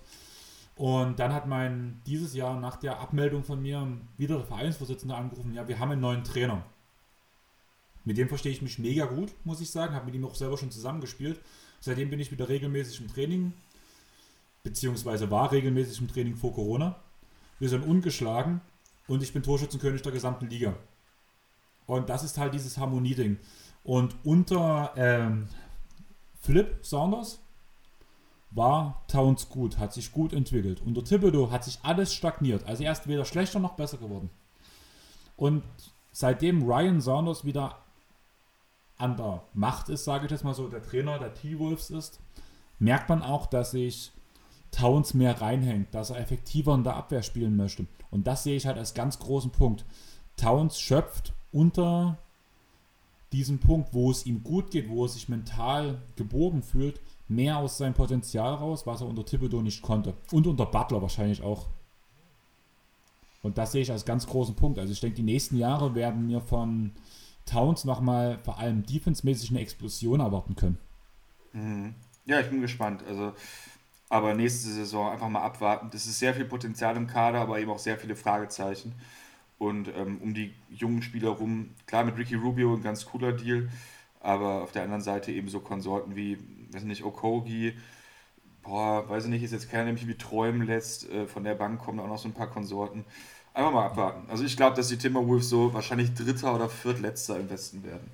Kann ich mir gut vorstellen, weil einfach es noch zu zeitig wäre, um nach mehr zu greifen. Aber zum Beispiel auch Okoki finde ich ein ziemlich cooler Spieler, einfach weil das ist Instant Defense von der Bank. Ja, wie gesagt, mir fehlt ja ein bisschen was. Also, aber muss man mal abwarten. Nächstes Team. Dann haben wir jetzt die New Orleans Pelicans. Es wird langsam echt anstrengend, oder was sagst du? Mhm, machen wir weiter. wir haben gerade die zwei Stunden genau geknackt. Und da ja. ist noch nicht Sandro sein Talk mit dabei. Ja, wir also, schaffen das schon. Das wird ein langes Ding. Okay, das komm. Richtig lang. Los, go. Ähm, wir haben Brandon Ingram, die Verlängerung. Fünf Jahre, 106, äh, 158 Millionen, 31 Millionen pro Jahr. Was sagst du? No-brainer. Muss er halt machen. Ist ein bisschen teuer, aber ähm, war Best Sixth Man äh, Quatsch, äh, MIP meine ich, letztes Jahr hat ähm, gut gespielt und ja, ist jetzt ein Cornerstone für die Zukunft, denke ich. Sehe ich ganz genauso, zumal das Positive ist, alle anderen Spieler haben ja irgendwelche ähm, Plus-Sachen noch dazu bekommen, irgendwelche du Klauseln, ne? ja. irgendwelche Klauseln, die hat Ingram nicht bekommen. Ja. Von daher war das auch eigentlich ein ganz cooler Deal für die Pelicans. Allerdings muss ich sagen, keiner konnte ihm den Max-Deal mehr geben. Mhm. Da war ich im Endeffekt überrascht, dass er den Max-Deal bekommen hat, auch von den Pelicans, weil die hätten auch sagen können, ey, du bekommst von jemand anders, dann begeben wir dir immer noch viel Geld, mit dem du glücklich sein kannst. Aber das ja, ist, glaube ich, ja. auch wieder dieses Harmonie-Ding und deswegen gab es halt diesen Max-Deal. Ich finde es auch okay. Derek Favors ging nach Utah, Kendrick Williams nach OKC, Joey Crane nach OKC, Selang Chapman nach OKC, ja.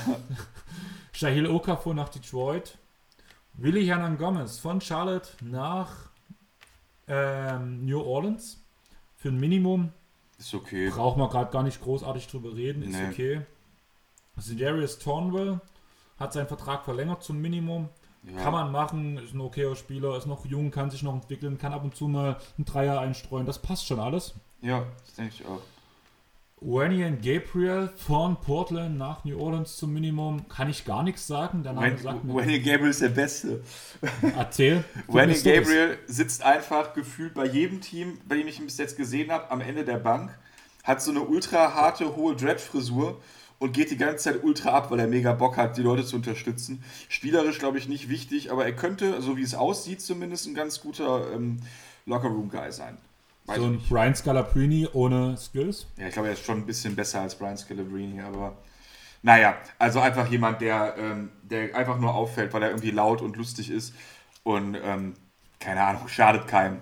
Also mir ist der einfach nur oft aufgefallen, weil er einfach auch so eine hohe Frisur hat und der so oft das Team oder ein paar Mal das Team gewechselt hat. Das fand ich dann ganz witzig. Okay, also der Name, muss ich ehrlich sagen, sagt mir gar nichts. Frank Jackson steht noch bei OKC drin und Edwin Moore halt ohne jegliches Team. Und damit würde ich sagen, damit wir Chris nicht so sehr ärgern, wir haben jetzt so viel über OKC geredet, gehen wir doch direkt nach OKC, oder? Ja, genau. New Orleans hat, glaube ich, sonst auch keine relevanten Zugänge gehabt. Da wird es einfach jetzt um die Entwicklung der jungen Spieler gehen, ne? das ist ja relativ klar. Siehst du ähm, Nola besser als letztes Jahr oder schlechter als letztes Jahr? Nee, besser sehe ich sie nicht. Irgendwie. Wie findest du den Steven Adams Trade? Scheiße. Sehr gut, sind wir uns einig. Obwohl ich Steven Adams total geil finde. Es ist ein cooler Typ. Der aber passt aber einfach nicht mehr in die Liga. ist einfach, der ist einfach, das reicht leider nicht. Das ist ja das Traurige. Ganz ehrlich, er passt in die Liga, aber er passt nicht für das Geld, was er bekommt in die Liga. Ja, das, das, das meine ich ja, aber, auf, aber er ist ja auch, er hat ja auch ein krasses Skillset irgendwo, aber eben so in so krassen, also in, in so Nischen, die nicht mehr bedient werden müssen. Und deswegen finde ich es halt einfach so schade. Ja. So, ähm, Abgänge von OKC sind Gallo, haben wir schon geredet. Nerlens Noel reden wir noch. Ja. Andrew Roberson hat noch keinen neuen Vertrag unterschrieben. Mhm. Kevin, auch, ja. Auch ein Typ, der einfach ein zu eindimensionales Skillset einfach hat. Denkst du, Roberson hat noch irgendwo eine Chance, einen Vertrag zu bekommen? Weil zum Beispiel Roberson sehe ich sehr wie dann. Ja, also klar kann Robertson bestimmt irgendwo einen Vertrag unterschreiben, aber er wird, glaube ich, keine relevante Rolle mehr spielen. Das ist aber halt einfach schade. Wäre es nicht bei Atlanta besser gewesen, statt dann Robertson zu engagieren, weil er schon nochmal der bessere Guard-Verteidiger ist und vielleicht auch mal einen Small Forward verteidigen kann, was danach dann ja schon abgeht.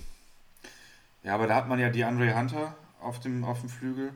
Der wird, denke ich, starten in Atlanta und ich glaube, dass ähm, dann, äh, dann dafür wenigstens äh, ein bisschen schneller noch auf den Beinen ist. Robertson war auch Ewigkeiten verletzt.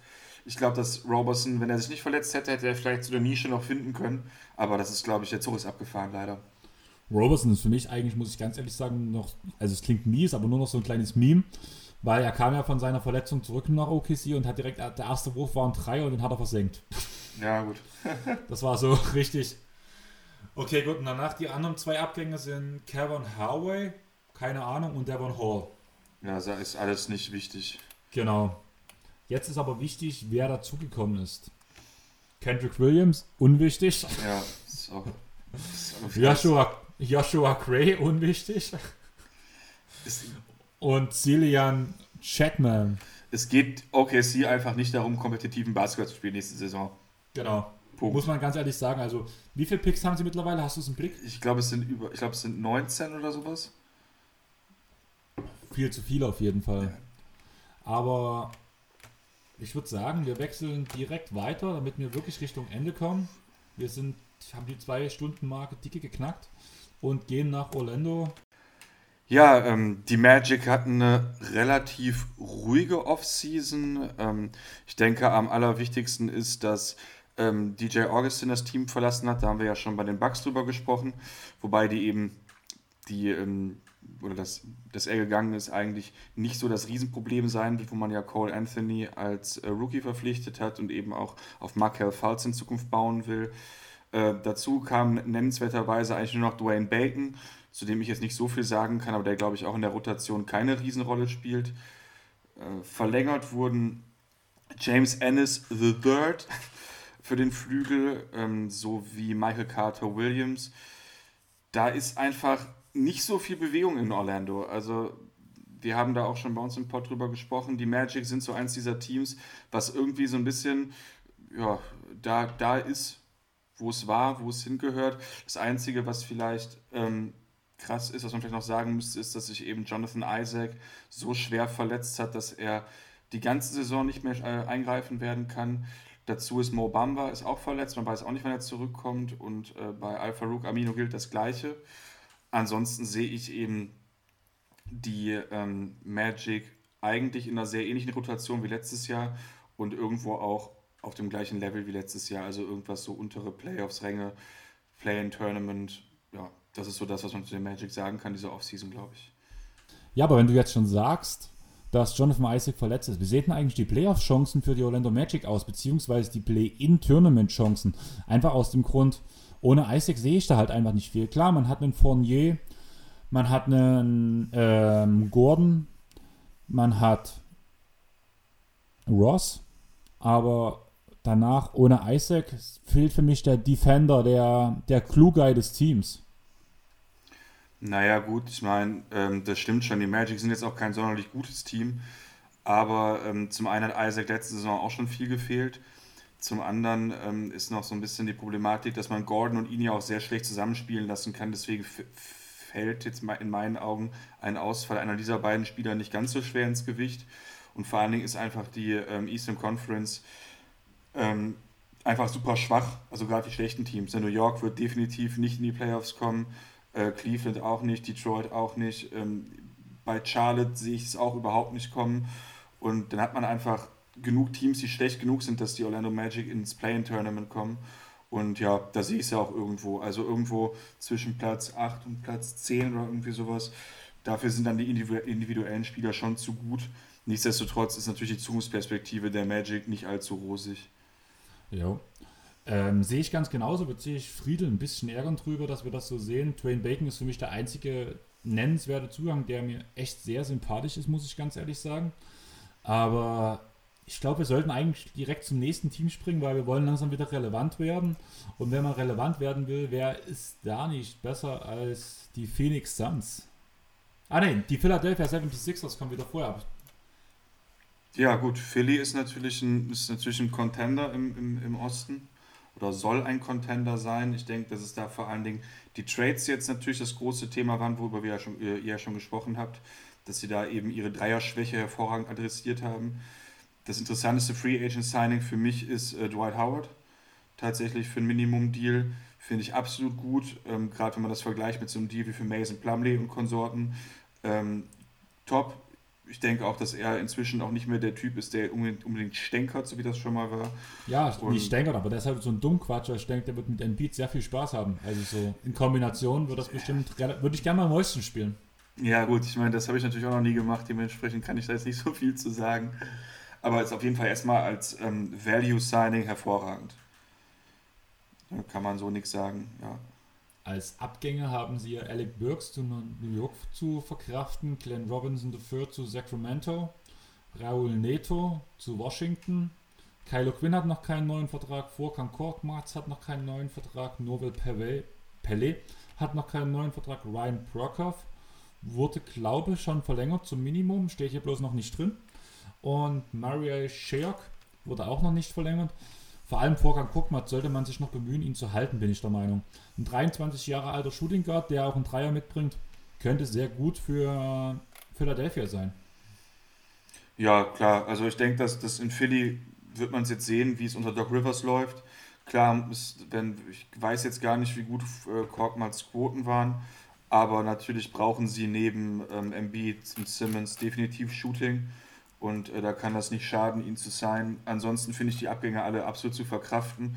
Sind zwar in, an sich ganz gute Spieler, aber jetzt nichts, was, was den Kohl fett macht in meinen Augen. Kurze Info für dich: Korkmaz 40,2% von der Dreierlinie bei äh, 4,9 Versuchen pro Spiel. Ja, dann sollte man ihn verlängern, um halt einfach tief, auch tief auf der Bank noch den Dreier zu treffen. Das ist schon nicht unwichtig. Genau. Außerdem hat man von Detroit Derek Walton Jr. zum Minimum geholt. Ich glaube, sollte jetzt nicht so der große Punkt sein. Und deswegen würde ich einfach direkt zum nächsten Team springen, oder? Ja, gerne. Ich denke mal, Philly ist gut so, wie es ist und äh, wird, wird spannend jetzt zu sehen sein, wie sie sich entwickeln. Und vor allem haben wir in Philadelphia viel über diese Trades geredet. Von daher okay. wird uns Chris und Matt das verkraften, dass wir die relativ knapp jetzt abhandeln und zu den Phoenix Suns springen. Und wir haben schon gesagt, Jay Crowder ging zu den Phoenix Suns. Was hältst du von dem Signing? Drei Jahre, 29 Millionen, relativ viel Geld. War Miami zu teuer, aber gerade in Phoenix kann er eine gute Defensive stellen. Ich finde, es ist ein mega Deal für Phoenix, es ist ein mega Fit. Wenn man es jetzt überlegt, die prognostizierte Starting Five wäre ja dementsprechend Paul, Booker, Bridges, Crowder und Aiton. Das finde ich hört sich schon sehr gut an. Gerade wenn man überlegt, wie, wie Phoenix letztes Jahr gespielt hat. Äh, er ist eine ganz gute Ergänzung zu Aiton, finde ich. Ist halt ein 3D-Guy, der, der, der, den Dreier nicht immer trifft. Das äh, ist natürlich bei ihm immer so das Ding. Ne? Ich meine, wenn, der, wenn Crowder den Dreier trifft, ist er unglaublich wertvoll. Wenn er ihn nicht trifft, hä? Aber ähm, auf jeden Fall ein gutes Signing, guter Fit, gefällt mir super gut in Phoenix. Danach wurde Dario Saric für drei Jahre jeweils 9 Millionen, also insgesamt 27 Millionen verlängert. Auch ein sehr guter Deal. Alle Philadelphia-Fans werden sich jetzt werden Tränen im Auge dastehen. Ihr super Dario bleibt weiter in Phoenix, unterstützt Devin Booker bei der Titeljagd. Ja gut, Titeljagd finde ich äh, ein bisschen vorschnell, aber äh, auf jeden Fall ist Dario Saric ein absolut äh, veritabler Rollenspieler, der seinen Skill hat. Ich denke, er wurde zwischendurch mal ein bisschen zu positiv gesehen, jetzt wieder ein bisschen negativ. Ich finde den Deal total gut. Ich glaube, er hätte auch ein bisschen mehr Geld kriegen können. Äh, gut für Phoenix, also definitiv. Ich denke, Saric hatte sein Hoch direkt nach seiner Rookie-Saison. Das war ja. ja das Jahr, wo er fast Rookie of the Year geworden war und am Ende Melton Brockness geworden ist, wegen eigentlich schon eher einer eher einer Playoff-Leistung als der Regular Season-Leistung. Und ab dem Punkt hatte Saric so einen Riesenhoch, wo alle danach ihm hinterherstreben wollten und danach ging es eigentlich nur noch bergab. Mittlerweile wissen die Leute, was er kann, was er bringt. Und deswegen hat er diesen Vertrag wirklich hundertprozentig verdient. Und ich würde sagen, wir springen direkt zum nächsten Spieler. Aaron Baines ging nach Toronto. Jovan Carter ging nach Phoenix für 3 Millionen pro Jahr für drei Jahre. Genau, dass man Carter gehalten hat, finde ich wichtig. Ist, der hat sich ganz gut gemacht tatsächlich. Der war mal gefühlt so einer der schlechtesten Spieler, die Verträge bekommen haben in der NBA. Aber hat sich als Backup nicht schlecht gemacht. Jetzt hat er Chris Paul vor sich, was ja auch nicht ganz so verkehrt ist. Und ähm, ja, Baines ist halt aufgrund seiner Leistung, die er gebracht hat, wenn er fit war, schon ein Verlust. Allerdings ähm, war er eben auch sehr oft verletzt. Ähm, auf Center sind sie jetzt vielleicht ein bisschen dünn, dadurch, dass sie ihn verloren haben. Aber ähm, ich glaube, dass der ein bisschen zu krass gesehen wird. Also ich finde ihn auch bei den Raptors schon gut, aber der muss halt auch fit sein. Ne? Das ist so für mich die Frage. Also ich finde ihn extrem interessant bei den Raptors, aber dazu kommen wir später. Als Center-Ersatz wurde Damian Jones geholt, für, zum Minimum. Da kann ich echt nicht so viel dazu sagen. 25 Jahre kann sich noch entwickeln, zum Minimum ist okay. Aber wie weit es mit ihm wirklich gehen kann, ist dann so eine große Frage. Außerdem wurde von Detroit Langston Galloway für ein Jahr zum Minimum geholt, was ein richtig guter Deal ist, weil man mit Galloway einen guten Schützen hat. Ja, Galloway fürs Minimum hammergeil. Genau. Außerdem hat man längsten, äh, hat man Kaminski, Diallo, Owens verloren und Okobo ist nach. Ähm, ist er nicht nach. Ich, weiß es nicht genau. Keine Auf jeden Fall hat er irgendwo einen Vertrag bekommen und ist hier nicht genau aufgeführt. Ja. Damit sind wir auch schon bei Phoenix durch oder hast du noch. Obwohl, Phoenix, ähm, Top 4 oder darunter? Ich schätze momentan eher darunter. Wobei man natürlich sagen muss, dass auf uns keine normale Saison zukommen wird. Ähm, dazu ist der Westen in dieser Position unterhalb der Top 2, sage ich mal, auch sehr stacked irgendwo. Also ich würde mich nicht wundern, wenn Portland Dritter werden würde. Ich würde mich nicht wundern, wenn die Mavs Dritter werden würden, die Nuggets. Und irgendwo auch ähm, die Suns. Aber ich tendiere eher so zu Platz 5 bis 7. Das ist so das, wo ich sie eher sehe. Und auf welchen Platz setzt du Portland? Ja, das sage ich ja. Das könnte jetzt also auch in dieser Range so. Ich glaube irgendwie, also irgendwie können zwischen Platz 3 und Platz 12 kann irgendwie super viel passieren im Westen, weil einfach sehr viele starke Teams da sind. Ähm, da haben wir auch in einem Podcast von uns drüber gesprochen, wenn es für die Mavericks zum Beispiel ganz, ganz kacke läuft, kann man durchs Playoff, äh, kann man in dieses Play-In-Tournament fallen und da unglücklich verlieren. Das, also ich glaube, viele Spieler werden mehr gerestet durch Corona und ähm, das hat, glaube ich, sehr viel auch mit dem Management dann zu tun, wie man seinen Kader führt. Und deswegen Phoenix, ich traue Phoenix viel zu, aber irgendwie fühlt sich das für mich noch schwierig an, ihnen Homecourt zuzusprechen. Kann ich gut verstehen. Bei mir ist halt wirklich der Punkt, dass ich halt sehr viel Chris Paul, von Chris Paul halte. Weshalb ich denke, dass das ganz gut laufen würde. Aber ich würde sagen, wir springen jetzt wirklich zum nächsten Team. Wie schon angesprochen, Portland. Wir haben vorhin schon gesagt, Hassan Whiteside zum Minimum kann man machen. Nee, Hassan Whiteside ist nach Sacramento gegangen. Genau. Immer wieder dieselben Probleme. Dann würde ich einfach mit einem Negativvertrag aus meiner Sicht bei, äh, anfangen. Zwei Jahre, 20 Millionen Rodney Hood. Ähm, ja, teuer, aber ähnlich auch wie der Morris-Deal bei den Clippers. Der ist halt da, du brauchst Tiefe auf dem Flügel. Ich meine, auch wenn sie Covington geholt haben und auch wenn sie Derrick Jones Jr. geholt haben, du hast sonst ja nur noch Mellow auf dem Flügel.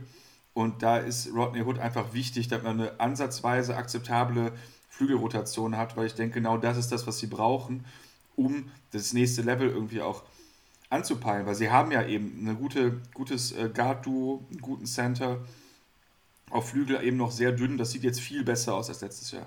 Ja, man hat außerdem Derek Jones Jr. geholt. Ich finde es ein ja. guter Fit. Ja, voll. Danach Camelo Anthony verlängert. Über den Sinn oder Unsinn kann man sich streiten. Ich finde, für das Minimum ist das eine okaye Variante, die man von der Bank bringen kann. Die Hoffnung ist, dass Carmelo diese Rolle akzeptiert und dass er sie ja. auch spielt. Aber mittlerweile denke ich echt nach dem letzten Jahr, das wird schon funktionieren. Du, du hast einfach im Vergleich dazu, dass sie letztes Jahr auf der Center-Position Whiteside hatten, weil eben Nurkic verletzt war, und auf den Flügeln Mello und Rodney Hood hast du jetzt Nurkic als Starter, du hast als Starter ähm, Jones Jr. und ähm, Covington und dann Hood und Mello von der Bank. Und das finde ich, hört sich schon viel, viel, viel besser an als vorher. Vor allem ausgeglichener. Ja, und ich meine, der gute Dame, wenn man mal ganz ehrlich ist, ist ein MVP-Kandidat, wenn alles gut läuft. Also, das ist schon gut. Außerdem Harry Giles nach Portland. Hatten wir vorhin schon mal angesprochen. Extrem guter Deal, extrem guter Fit. Ja, gerade auch eben, wenn man sich überlegt, dass man Whiteside abgegeben hat nach Sacramento. Ist ja fast wie ein Trade eigentlich, weil Harry Giles kam ja aus Sacramento. Mhm. Und ähm, er soll ja super talentiert sein, hat das noch nicht so richtig äh, bewiesen. Aber ich glaube, hinter Nurkic, der einfach so eine komplette Konstante ist, eigentlich gar keine schlechte Rolle für den guten Harry Giles. Dann haben wir ja schon von Rain Gabriel geredet, dass er nach Nola gegangen ist. Außerdem sind Swanigan, Adams, Hort und Brown vertragslos. Ja. Von daher würde ich sagen, nächstes Team. Ja, also Portland aber auf, aber auf jeden Fall Portland echt Upside. Also das sieht schon gut aus. Ich kann mich halt nie mit Portland anfreunden. Also wenn, wenn ich einen Grund sehen muss, dass Portland gut ist, ist es für mich halt wirklich einfach Dame und danach der Rest dahinter. Nurkic finde ich noch ganz cool, aber alles andere, es passt irgendwie gut zusammen. Ich kann, sie, ich kann schlecht gegen sie reden, aber irgendwie passt mir irgendwas so innerlich nicht bei denen. Ich weiß, was du meinst. Ich habe Portland ist für mich auch immer so ein Team. Ich sehe es immer deutlich schlechter, als es ist.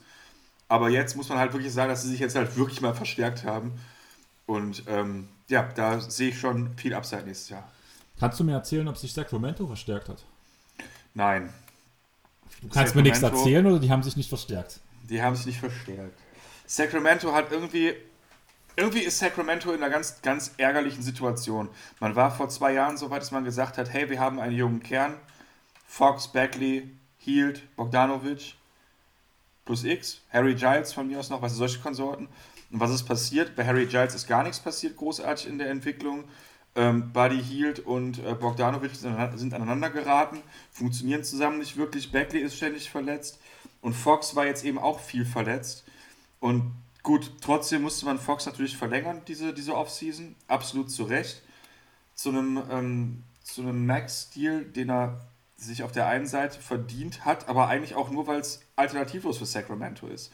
Ich liebe die Aaron Fox, aber ich glaube nicht, dass die Aaron Fox ein Franchise-Player ist. Und damit ist er relativ teuer. Und trotzdem mussten sie es ja irgendwo machen, weil sonst lässt du ihn für gar nichts gehen. Dann kannst du den Laden direkt abreißen irgendwo. Ne? Hm. Sonst hat man halt MeToo, wie gesagt, geholt. Whitesand, wie gesagt, geholt. Für ein Minimum finde ich den Deal mega gut. Ja. Basemo nach Golden State abgegeben. Alex Len nach Toronto abgegeben. Glenn Robinson hat man sich geholt. Kann ein bisschen Scoring von der Bank bringen, finde ich ganz okay. Ja. Harry Giles nach Portland abgegeben. Der Grant Jeffries wurde verlängert. Kannst du mir was der über ihn sagen? Nicht viel, nicht. Das, der, der spielt auch keine relevanten Minuten. Okay, und Jogi Farrell und Corey Brewer haben halt noch keinen neuen Vertrag. Ich denke mal, Pharrell wird noch irgendwo unterschreiben. Brewer wird langsam raus aus der NBA sein. Ist zwar erst 34, aber man merkt es halt auf dem Platz, ja. dass er nicht mehr der fitteste ist. Pharrell sehe ich aber auch nicht, einfach weil er zu klein ist. So kleine Point Guards haben im Alter richtig Probleme. Und ähm, dazu kommt ja noch, dass sie noch Frank the Tank geholt haben. Ne, das ist dann ja nochmal noch mal irgendwie so ein Spieler, wo man nicht so richtig weiß, wohin das gehen soll, immerhin auch fürs Minimum. Und äh, bei Atlanta haben wir ja schon drüber gesprochen, Bogdanovic weg. Also wenn man das mal so alles zusammen sieht, sind sie auf jeden Fall nicht besser als letztes Jahr. Und letztes Jahr waren sie auch schon relativ schlecht. Ja, auf jeden Fall. Also letztes Jahr waren auch alle enttäuscht, muss man ja ganz ehrlich sagen. Man hat ihnen ja Playoff-Chancen zugerechnet und sie haben ja maßlos enttäuscht, muss man ganz ehrlich sagen. Ich glaube aber, dass Sacramento ein bisschen Glück im Unglück hat, denn ähm, es gibt keine bessere Saison, um abzuschmieren als die jetzige. Ähm, da spielt den Kings, glaube ich, auch mit in die Karten, dass gerade im Westen die Teams ähm, alle relativ stark sind, viele in die Playoffs wollen. Ähm, auch im Osten, ne, so dass so Teams wie Detroit oder wie ähm, äh, Charlotte sich halt irgendwie so ein bisschen sinnlos verstärkt haben, wie ich das jetzt nennen würde. Das ist aber natürlich meine persönliche Meinung. Berechtigt. Ähm, können halt, äh, können sie jetzt eben einfach gucken, dass sie, dass sie Fox irgendwie solider hinbekommen, dass man irgendwie Bagley endlich mal Spielzeit gibt, dass er sich entwickeln kann, dass man Tyrese Halliburton entwickeln kann, dass man vielleicht guckt, vielleicht findet man ja jemanden, ich glaube, Buddy Hield ist noch jemand, den kriegt man auch ganz gut los. Ähm, Harrison Barnes leider nicht, aber gut, der Mann, der unterschreibt eh immer nur super gute Verträge und ist selten dann so, dass, dass er sie wirklich gerechtfertigt. Ähm, aber über die Draft könnte man eben dann tatsächlich an Sacramento-Sicht nächstes Jahr echten Franchise-Player ziehen. Und gut, Tyrese Halliburton, ach Quatsch, sorry, Tyrese Halliburton, Quatsch, äh, Kate Cunningham würde jetzt nicht passen wegen die Aaron Fox, aber Boston zum Beispiel wäre ein cooler Pick. Wenn man ihn dann hätte, zusammen mit Fox, mit Halliburton, mit einem Bagley, die sich entwickelt haben, dann sieht es in Sacramento schon alles wieder ein bisschen besser aus. Jo, ich würde einfach sagen, wir springen direkt zum nächsten Team. Oder was sagst jo. du? Ja, klar. Du hast gesagt, ein Trikot haben sie gut entworfen ob sie gute Spieler verlängert haben. Der erste, der mir ja ins Auge sticht, finde ich sehr gut. Das wäre Jakob Pötl. Drei Jahre, 26 Millionen, 8,75 pro Jahr. Bei den beiden Tipps, Trikots und Pölkel komme ich auf San Antonio wahrscheinlich, über die wir jetzt sprechen. Ja, genau. ich war so in Euphorie, weil wir ja vorhin schon über deine Lieblingstrikots geredet haben, dass ja. das für mich so selbstverständlich war, dass wir jetzt über San Antonio reden. Ähm, ja, MeToo nach Sacramento geschickt. Ist egal. True Eubanks behalten, verlängert um drei Jahre. Ja, da müsste man jetzt mal mit dem äh, Tobi Bühner reden. Der kennt sich mit den Spurs sehr gut aus. Ähm, ich glaube nicht, dass er eine Riesenrolle spielt. Hm. Brian Forbes nach Milwaukee verloren. Finde ich schade ein bisschen. Tatsächlich ein guter Deal von Milwaukee gewesen, haben wir ja vorhin schon mal gesagt. Ja. Bellinelli spielt jetzt in Italien und danach der Spieler, von dem ich unbedingt ein Trikot haben möchte, Quindary Rebel Spoon. Finde ich mega cool. Also geil. Gefällt mir. Rebel Spoon auf dem Trikot stehen haben, würde ich fett finden. Das klingt so ein bisschen nach so einem Hippie-Festival, oder? Ja, so ein bisschen, ja, oder? Oder wie so ein, oder wie so ein verkorkster Trap-Rapper irgendwie. Hm. Das, das ehemalige Dallas-Trikot, das dieses Cartoon-Trikot mit diesem Namen hinten drauf hätte. Mega Potenzial. Das, ja, das würde witzig aussehen. Dann darfst du den, dann musst du noch einen Asset-Trip geben durch die Stadt rennen und hast du gewonnen auf jeden ja, Fall. Ja, auf jeden Fall. Vielleicht gehst du mit Dion Waiters ein bisschen Flugzeug fliegen. Ja, das wäre bestimmt auch toll. Ähm, nächstes Team oder möchtest du noch was zu San Antonio sagen? Ähm, nee, einfach nur vielleicht, dass man bei, bei San Antonio sehen muss, dass man das jetzt gar nicht mal so kritisch betrachten sollte, dass es so ruhig war, denn ähm, ich denke, dass man bei den Spurs eben einfach sehen muss, dass Popovic noch da ist und man dementsprechend eben so Spieler wie ähm, DeRozan und Aldridge eben nicht veräußert hat. Ähm, interessant zu sehen wird jetzt eben, oder für, für interessant zu betrachten wird sein, wie gut die jungen Spieler wirklich sind, weil jetzt haben sie endlich mal eine ganze Menge. Und ähm, ich bin relativ gespannt auf San Antonio, muss ich sagen. Es wird halt wirklich eine Übergangssaison sein. Allerdings, hast du den Kommentar von Craig Popovich gehört? Nee der hat ein, er hat ein Interview gegeben, wo er gesagt hat, letztes Jahr sind wir nicht in die Playoffs gekommen. Das, ich kann mich schon gar nicht mehr daran erinnern, dass wir mal nicht in den Playoffs waren. Das müssen wir nächstes Jahr wieder ändern. Ja, und es ist über das Play-in-Tournament auch durchaus möglich. Und das also, ist für einen Pepo, Popovic ist für mich so ein Trainer, wenn der das sagt, dann macht er das auch. Ich würde mich auch nicht wundern. Also auf gar keinen Fall. Vor allem, wo sie jetzt so hübsch unterwegs sind nächste Saison. Genau. Ähm, Toronto Serge Ibaka verloren, Fred Van Vliet jo. verlängert. Ja, Ibaka verloren, bitter. Van Vliet verlängert gut. No-brainer, dem auch so viel Geld zu geben, der passt da schon super hin. Gasol auch verloren. Dafür, Dafür Aaron eben Baines. Aaron Baines geholt. Ähm, vermutlich kann Terrence, wird Terrence Davis nicht verlängert, weil Terrence Davis äh, klugerweise ein, äh, irgendeinen Prozess hat und jetzt ist er nicht verlängert worden, obwohl er natürlich vom Value her ein krasser Spieler war. Angeblich für als kleine Info, ich weiß nicht, inwieweit du informiert bist, ähm, seine Frau ins Gesicht geschlagen, mit ja, Wasser bespritzt, während sie am Boden lag und angeblich sogar eine Waffe auf sein Kind gerichtet? Ja, das äh, klingt nicht gut und dementsprechend. Hm. Äh, Heftig. Also, wie krank muss man im Kopf sein? Ja, aber ne, jetzt, da, da würde ich jetzt mal gar nicht so weit drauf eingehen. Ich finde solche News immer sehr schwierig, weil man halt eben nicht genau weiß, was passiert ist. Aber es wirft auf jeden Fall kein gutes Licht auf den guten Mann.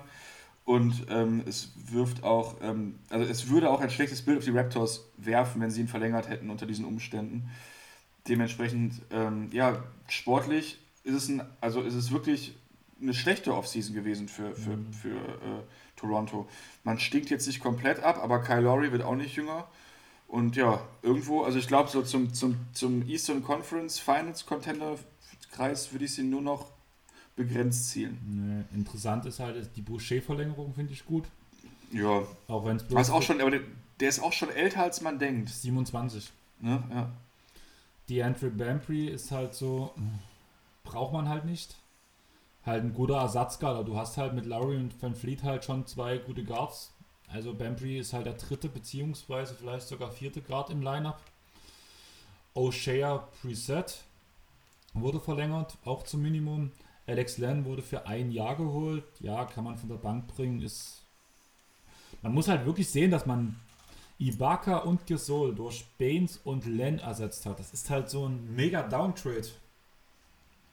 Ja, aber das ist aber wahrscheinlich das Einzige, was irgendwie noch ging. Ne? Man genau. muss ja irgendwie kommen, ne? man bleibt irgendwo kompetitiv, aber es ist halt eben schon ein krasses Downgrade, definitiv. Auf jeden Fall. Außerdem hat man Wendell Hollis Jefferson verloren, Nando De Colo, Devan Hernandez, Malcolm Miller und Paul Watson steht hier dann in der Liste gleich zweimal drin. Also der war anscheinend so wichtig, dass man ihn gleich zweimal verloren hat. Aber ja. Also auf welchem Platz siehst du nächstes Jahr Toronto abschließen oder überrascht uns Nick Nurse mal wieder? Das ist nämlich der Punkt. Es geht ja sehr viel über, auch über das Coaching, deswegen würde ich ähm, da den immer eher, eher ein bisschen mehr zutrauen. Ah, Milwaukee sehe ich stärker, Philly, Boston, Brooklyn, weiß ich nicht, 5, 4, 5, sowas. Kann also irgendwie sein. okay, aber halt dann. Ganz ehrlich, ich würde sogar drüber nachdenken, was man über Indiana sagen kann. Nee, glaube ich gar nicht. Da ist, da ist viel zu viel. Nee, die sind. Nee, nee. Da sind mir Fred Van Fleet, Siakam und Laurie doch nochmal deutlich lieber. Und eben, die sind eben von Nick Nurse gecoacht. So. Ich würde mich, ich, ich glaube eher, dass sie Zweiter werden, als dass sie Siebter werden. Okay, Hot Take. Ja. Ähm, nächstes Team. Yes. Wir landen gerade in den letzten dreien. In den Top 3, Bottom 3 in der Alphabet. genau. Und ich würde direkt mit einem katastrophalen Vertrag anfangen. Vier ich glaube, ich weiß, was kommt. Vier Jahre, jedes Jahr 12,8 Millionen, insgesamt 51,5 Millionen. Von welchem Warte. Spieler rede ich? Jordan Clarkson, Utah Jazz. Richtig. Ja, ähm, weiß ich gar nicht. Ich finde ihn gar nicht so schlimm. 12 Millionen für den Bankspieler? Das ist Form, relativ viel. In Form von Jordan Clarkson. Also ganz ehrlich, ich sehe Jordan Clarkson in einer abgespeckten Version von Lou Williams. Ja. Lou Williams ist ein idealer Vertrag und Lou Williams verdient jedes Jahr 9 Millionen. Ja, aber ich meine, Utah muss auch, ist auch eine Mannschaft, die eher überbezahlen muss, um Spieler zu bekommen. Weil Utah einfach keine coole Free Agency Destination ist. Und du hast einfach Donovan Mitchell und du musst so kompetitiv sein, wie du kannst, weil Donovan Mitchell sonst auch nicht für immer da bleibt. Ich verstehe dich schon, aber man hat halt relativ viel für Mitchell schon getan. Auch die Favors-Verlängerung finde ich sehr teuer. Drei Jahre, 29 Millionen. Ist ja sogar ein Resigning, der war ja weg für ein Jahr. Ja, bei Nola halt. Finde ich auch schwierig, aber also ich, ich beide, glaube. Das sind die offiziell einzigen beiden Signings und ich finde beide sehr schwierig. Ich auch. Also ich finde, Utah hat einen Schritt zurück gemacht. Mm, ja. Weil man sich auch Flexibilität genommen hat. Also irgendwo hat man, also man hat, was hat man für Spieler verloren? Man hat Emmanuel Mude verloren. Naja, gut, vielleicht ab und zu ein paar gute Minuten kann er mal, aber nicht so wirklich. Juwan Morgan, keine Ahnung.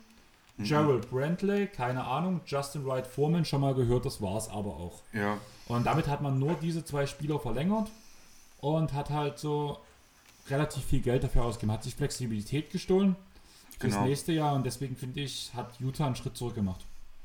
Ja, also und vor allen Dingen eben sportlich keinen Schritt nach vorne. Das ist, glaube ich, der große Punkt. Wenn du halt Geld ausgibst, musst du dich ja irgendwie verbessern. Genau. Und ähm, das ist, wenn nur, sehr, sehr ähm, geringfügig passiert. Aber wie gesagt, bei, bei Utah muss man abwarten. ich bin, was Utah angeht, nicht so negativ eingestellt, muss ich sagen, weil ich zum einen eben mir sehr sicher bin, dass Michael, äh, ähm, Mike Conley eine andere ähm, Saison spielt als letztes Jahr. Ja, der ist, nicht, der ist nicht so am Arsch, wie das manche schon irgendwie sehen wollten. Ich glaube, dass Donovan Mitchell in den Playoffs gezeigt hat, was für ein krasser Typ er sein kann. Und ähm, dann hat man eben Gobert, mal gucken, ist irgendwie ein bisschen schwierig im Moment, aber eigentlich auch gut. Und was mir ganz gut gefällt, ist, wenn man Favors zurückholt, ist irgendwo durch den, durch den Tausch von Favors zu Bogdanovic, ist diese Defense, die sie gespielt haben, so dermaßen zusammengebrochen. Wenn sie das jetzt schaffen, das so zu staggern irgendwo, dass sie sozusagen sich defensiv wieder so ein bisschen verbessern und in der Offensive nicht schlechter werden, dann könnten die Jazz krass werden nächstes Jahr am besten. Denkst Aber, du wirklich, dass das an dem Abgang von Favors lag, dass die Defense dieses Jahr so zusammengebrochen ist? Ja. Ein Favors Abgang, weil einfach das mit Favors und Gobert krass war, so scheiße es offensiv war, so geil war es defensiv. Und ähm, in der, und dann das Problem eben, dass Mike Conley einfach nicht funktioniert hat und damit man mit Ricky Rubio, also man hat ja gedacht, dass Conley ein Upgrade zu Rubio ist. Und er war teilweise ein Downgrade, so wie er gespielt hat. Dementsprechend ähm, bin ich mir sehr sicher, dass das mit Favors klappen kann. Die Frage ist halt, wie du es aufstellst. Wo kommt, ist Bogdanovic schon von der Bank? Ähm, wie spielt man die zusammen? Was ist dann wieder, wenn sie zusammen spielen? Wie kann dann Mitchell spielen? Weil Mitchell kommt nicht mehr in die Zone, wenn die beiden Großen spielen. Ähm, es ist nicht ganz einfach, aber ich finde jetzt die Gedankengänge dahinter nicht so blöd. Und Jordan Clarkson bringt dir immerhin Instant Scoring von der Bank. Und das ist zum Beispiel was, wenn man jetzt mal wieder vor zwei Jahren guckt, als sie so krass defensiv waren, hatten sie das überhaupt nicht. Hm. Also ich finde es schon in Ordnung, aber ähm, es, ist jetzt kein großer Sprung und es hat schon das ein oder andere Fragezeichen. Das hat man ja gerade schon gemerkt an meinen Ausführungen, glaube ich. Ja. Wo schätzt du die Utah Jazz nächste Saison ein? Auch zwischen Platz 2 und 8. Okay. Oder 2 und 9, dieses, das gehört diesen äh, 3 und 9. Das ist alles dieses, das ist alles, was so hinter den LA-Teams kommt, ist für mich Denver, Utah, Dallas, Portland, Phoenix. Ähm, wen habe ich vergessen? Bestimmt noch irgendwen im Westen. Äh, äh, äh, äh Portland habe ich, Phoenix, Dallas. Ja, Houston nicht mehr, die sind irgendwie raus so wie es aussieht. Aber ne, das sind so, aber so in diesem, in dieser Range irgendwie, glaube ich, bewegen die sich. Mhm. Und das, glaube ich, hat dann einfach sehr viel damit zu tun, wie diese Corona-Saison funktionieren wird. Ich glaube, da können wir jetzt noch gar nicht so viel zu sagen. Ja. Wollen wir da zu den Top 2 Free Agent Destinations in der NBA kommen? Genau, so ungefähr. Ganz kurz, die Warriors habe ich gerade übrigens vergessen. Die sehe ich ja auch noch in diesem Pulk irgendwie drin im Moment. Über die Warriors haben wir schon geredet. Achso, du meinst ja, ja, nein, mal deinen hier. Wegen Top, meinem, ja, ne, damit ja. ich, genau, und deswegen, also Utah könnte irgendwie gefühlt Dritter und Neunter werden. Ja, gebe ich dir recht. Aber ich würde gerne zu Washington kommen. Yes. Freust du dich über Washington? Nein. Naja, ich würde erstmal sagen, das, was positiv ist, ne? Also wir haben keinen Ian Mahimi mehr, wir haben keinen Chabas Napier mehr, wir haben keinen Kerry Payton den zweiten mehr, wir haben keinen Gerald Udoff mehr und keinen Garrison Matthews mehr. Da ist ja, der traurigste Abgang eigentlich schon Chabas Napier, muss man sagen. Ja, bin ich bei dir. Danach hat man äh, Jerian Grant nach Houston geschickt, völlig in Ordnung. Man hat ja. Robin Lopez bekommen, finde ich sehr interessant. Ja, vor allen Dingen, weil. Lopez als Mensch mag. Ja, aber auch weil ähm, die einfach so eine Non-Defense letztes Jahr gespielt hatten. Und ähm, Mo Wagner ist ja irgendwie ein bestimmt sympathischer, cooler Typ, aber er spielt ja auch gar keine Defense und da musst du einfach also gefühlt war Isaac Bonga der Einzige, der Defense gespielt hat letztes Jahr. Ja. Und das, so kannst du halt auch irgendwie nichts, keinen Blumentopf gewinnen. Also da finde ich es gut, einen defensiv starken Center sich geholt zu haben. Darf ich noch einen Spieler erwähnen, der keine Defense spielt? Bitte. Davis Bertans. Fünf Jahre, ja. 80 Millionen. Ja, der, der wirft einen teuren Dreier. Also. Aber ich finde diesen Betrag, irgendwo habe ich mit so einem Betrag gerechtfertigt. Ich habe mit Chris geredet, wir haben gesagt, irgendwas zwischen 15 und 18 Millionen wird er pro Jahr kriegen. Ich finde es krass, dass es fünf Jahre geworden sind. Ja, ich auch. Weil er dann Weil er auch schon alt ist. Ja, relativ alt. 27 momentan, aber trotzdem irgendwie so, ich finde das ganz in Ordnung, muss ich sagen, diesen Vertrag. Ich, ja, das ist in Ordnung. Es wäre halt so ein Deal, den hätte ich halt super gern bei einem richtigen Winning-Team, wäre der ultra geil. So als dritter Mann, aber wahrscheinlich verteidigt er dafür einfach auch echt zu wenig. Ja, genau. Das ist genau das ist das Riesenproblem bei ihm. Das ist auch das, was ihn von Joe Harris nochmal abgrenzt, weil Joe Harris zwar vielleicht kein elitärer Verteidiger ist, aber ein durchschnittlicher, sage ich mal so. Vor allem im Vergleich zu Bertans. Ja, also ist kein, kein Non-Faktor. Genau. Außerdem wurde Raul Neto verlängert, äh, geholt von Philadelphia fürs Minimum. Guter Backup Point Guard, finde ich vollkommen in Ordnung. Ist ein guter Ersatz für Chapas Napier, würde ich sogar sagen, ist eine, ähm, eine Aufwertung von Napier. Ich, ich habe zu Neto nicht so richtig viel Meinung, muss ich sagen. Kann ich nicht viel zu sagen. Ich habe halt relativ viel von Chris immer wieder gehört, weil er ist ein echt großer Neto-Fan und von daher vertraue ich einfach seiner Meinung. Mhm. So, wir sind bei 2 Stunden 36 Minuten. Ich habe eine Tonspur von Sandro bekommen, die 12 Minuten beträgt. Das heißt, wir haben jetzt definitiv schon den Pod von Dennis und Chris geknackt, Marius. Ja, wir gehen auf die drei Stunden zu. Das habe ich ja so angeteasert. Nein, du hast vier bis fünf Stunden angeteasert. Aber ja, wenn, werden, ja? Ja, aber weil wir, uns, weil wir uns auch beeilt haben. Wir hätten noch viel, viel mehr reden können. Hätten uns, ganz ehrlich, hätten wir beide so geredet, wie wir normalerweise reden, wäre dieser Pod völlig ausgeufert. Ja, das glaube ich auch. Dann hätte man aus dem Tripleheader aus Trades und Draft und ähm, Free Agency Signings hätte man aus den Free Agent Signings einen Tripleheader machen können. Ja, mega safe. So dreimal drei Stunden. Dreimal drei Stunden. Nur, nur Marius und Andreas. Das wäre richtig auch schief gegangen, ganz ehrlich. Am besten, wenn wir es am Stück aufgenommen hätten, dann wären wir am Ende einfach weggepennt. Ich, hab, also ich muss ehrlich sagen, ich habe jetzt schon zu tun. Ich bin echt, ich finde es echt mhm. krass. Ich habe noch nie so einen langen Pod aufgenommen. Ja, mache ich auch nicht jeden Tag so lang. Also, vor allem habe ich heute Morgen noch mit Zero auch aufgenommen. Also ich habe heute jetzt bestimmt sechs, sieben Stunden vor, vor Zoom verbracht beim Podcasten. Jo. Aber wir haben die beste Franchise der ganzen NBA noch nicht behandelt. Ich merke gerade, dass ich zum Ende hier verarscht werde. Wieso bist du verarscht? Ich, ich hab dich echt lieb, ne? Also ganz ehrlich. Vollkommen in Ordnung. Hallo, ich wollte dich dieses Jahr einmal in Köln besuchen und einmal in Essen besuchen, dass es wegen Corona nie geklappt hat. Das stimmt. Ich das ist sehr bitter. Ich wäre für dich ans andere Ende von Deutschland gefahren. Denkst du, ich würde das dich verarschen? Nein, natürlich nicht. Wir wollen unbedingt was trinken gehen. Wir müssen das schaffen. Und auf dem Basketball. Ich mache ich mach keine Zusagen mehr. Ich sitze gerade in Quarantäne. Ja, ich also, weiß. Also, momentan ist alles echt so schwierig. Verstehe ich. Ähm, möchtest du über deine Lieblingsfranchise reden? Ja, tatsächlich. Also über die New York Knicks kann ich dieses Jahr deutlich besser reden als letztes Jahr. Ähm, es wird ja wahrscheinlich den aufmerksamen Hörern und Hörerinnen aufgefallen sein, dass da ein Team alphabetisch äh, jetzt raussticht. Und das finde ich ganz schön, dass ich das jetzt zum Ende nochmal ausbreiten kann. Denn die New York Knicks haben einfach mal nicht so viel gemacht dieses Jahr und das ist sehr schön. Ich hatte erschreckend, ich hatte richtig, richtig erschreckend große Angst davor, dass sie Russell Westbrook holen. Nicht passiert, finde ich sehr gut. Ähm, dann gab es eben so Gordon Hayward-Geschichten, gab es ja auch. Und das war New York zum Glück auch zu teuer. Scheinbar ist man in New York jetzt so weit, dass man wirklich in Richtung Rebuild geht und zwar vernünftig. Ähm, man hat ja, wie ihr aus dem Draftpot schon wisst, Obi Toppin verpflichtet. Wenn, ihr, wenn Dennis dabei war, wird, es nicht, wird er nicht positiv weggekommen sein.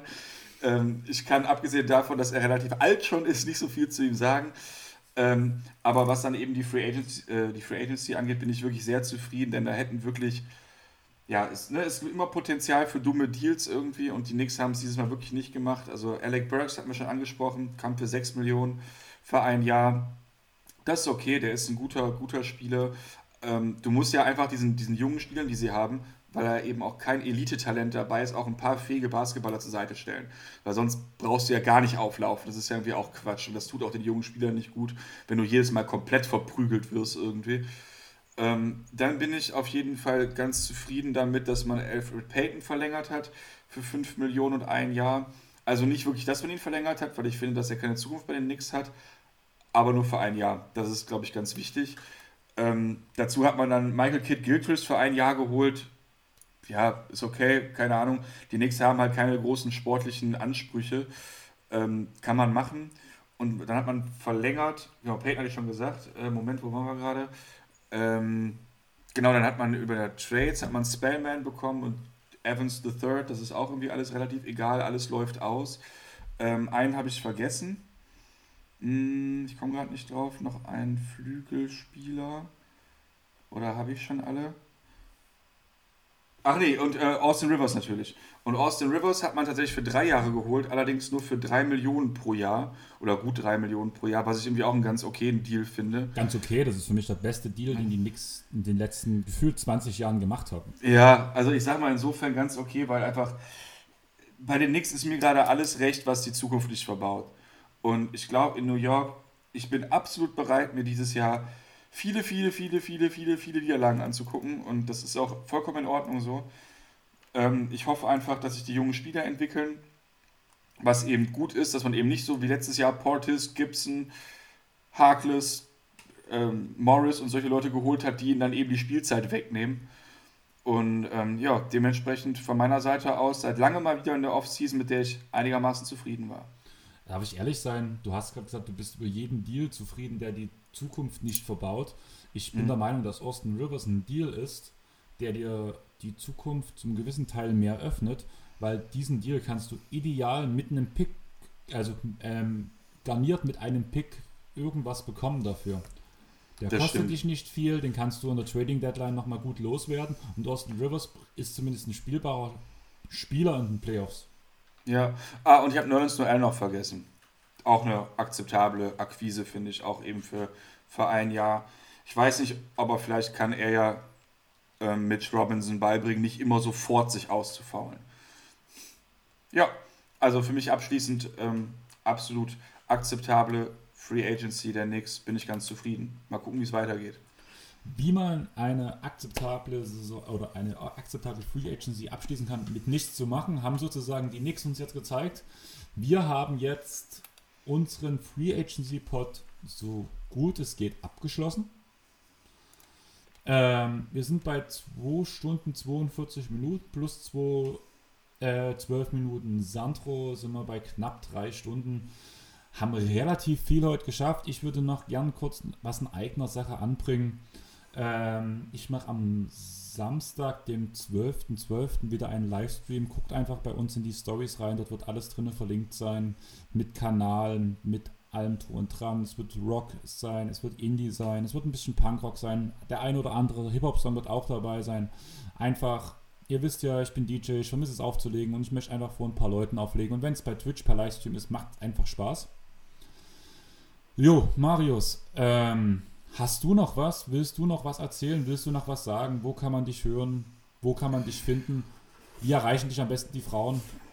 Hau mal raus. Ähm, ja, ähm, ich glaube, das hat ja der Dennis auch schon gesagt. Ich bin praktisch auf den gleichen Kanälen zu erreichen. Ich gehöre ja auch zur Talk in the Game Crew. Ähm, ich bin tatsächlich nicht so viel auf Twitter unterwegs. Also, wenn man mir persönlich schreiben möchte, am ehesten tatsächlich privat von mir aus. Kann euch sonst auch der Andreas irgendwie sagen. Marius Official Site heißt das Ganze. Ähm, ist mein privater Account. Ansonsten eben einfach bei Talk the Game auf der Instagram-Seite schreiben. Da gucke ich auch regelmäßig rein. Ähm, wie gesagt, twittern tue ich nicht so viel. Und ja, ansonsten Talk in the Game Podcasts hören. Wir sind momentan richtig wild am, am Season Previewen. Also bei uns kommt gerade echt alle zwei Tage irgendwas raus. Ähm, WNBA haben wir auch relativ viel. Ähm, ja, Trikots, hört euch den Trikotpod an, der ist wirklich lustig. Ähm, Zero hat man zwischendurch kurz am Weinen äh, gehabt, wenn man ganz ehrlich ist. Der hat, der hat schwer gelitten, ist ein krasser Ästhet auf jeden Fall, was, was Trikots angeht. Der ist da etwas penibler als ich. Genau, ja, und ansonsten hat mich gefreut, heute hier zu sein, hat Spaß gemacht und ja, war ein ordentliches Brett, würde ich mal sagen. Ja, also zum Abschluss nochmal ein richtig großes Ding rausgehauen. Für die, die es, für denen es aufgefallen ist, die Attack on Title Serie war nur mit den Jungs von Talking the Game. Danke nochmal an Benne, der in der ersten Folge mit uns über die Trades gequatscht hat. Danke nochmal an Dennis, der mit uns über die Draft geredet hat. Danke an dich, Marius, dass du mit mir über die Free Agency geredet hast. Viele Grüße an Chris, der hoffentlich mittlerweile keine gebrochene Nase hat und die nicht allzu blau ist. Viel Spaß beim Abmischen, Chris. Du hast einiges zu tun. Einige Schnitts gab es ja auch. Und denkt dran, folgt uns bitte auch auf den ganzen Plattformen, sei es Spotify, sei es Apple Podcasts, sei es Instagram, sei es Facebook, sei es alles andere. Vielleicht auch mein Privatprofil, mein DJ-Profil, da ich es heute nun angemerkt habe, DJFOD. Ich würde mich freuen, euch im Stream begrüßen zu dürfen. Ich gehe auch gerne auf Musikwünsche ein.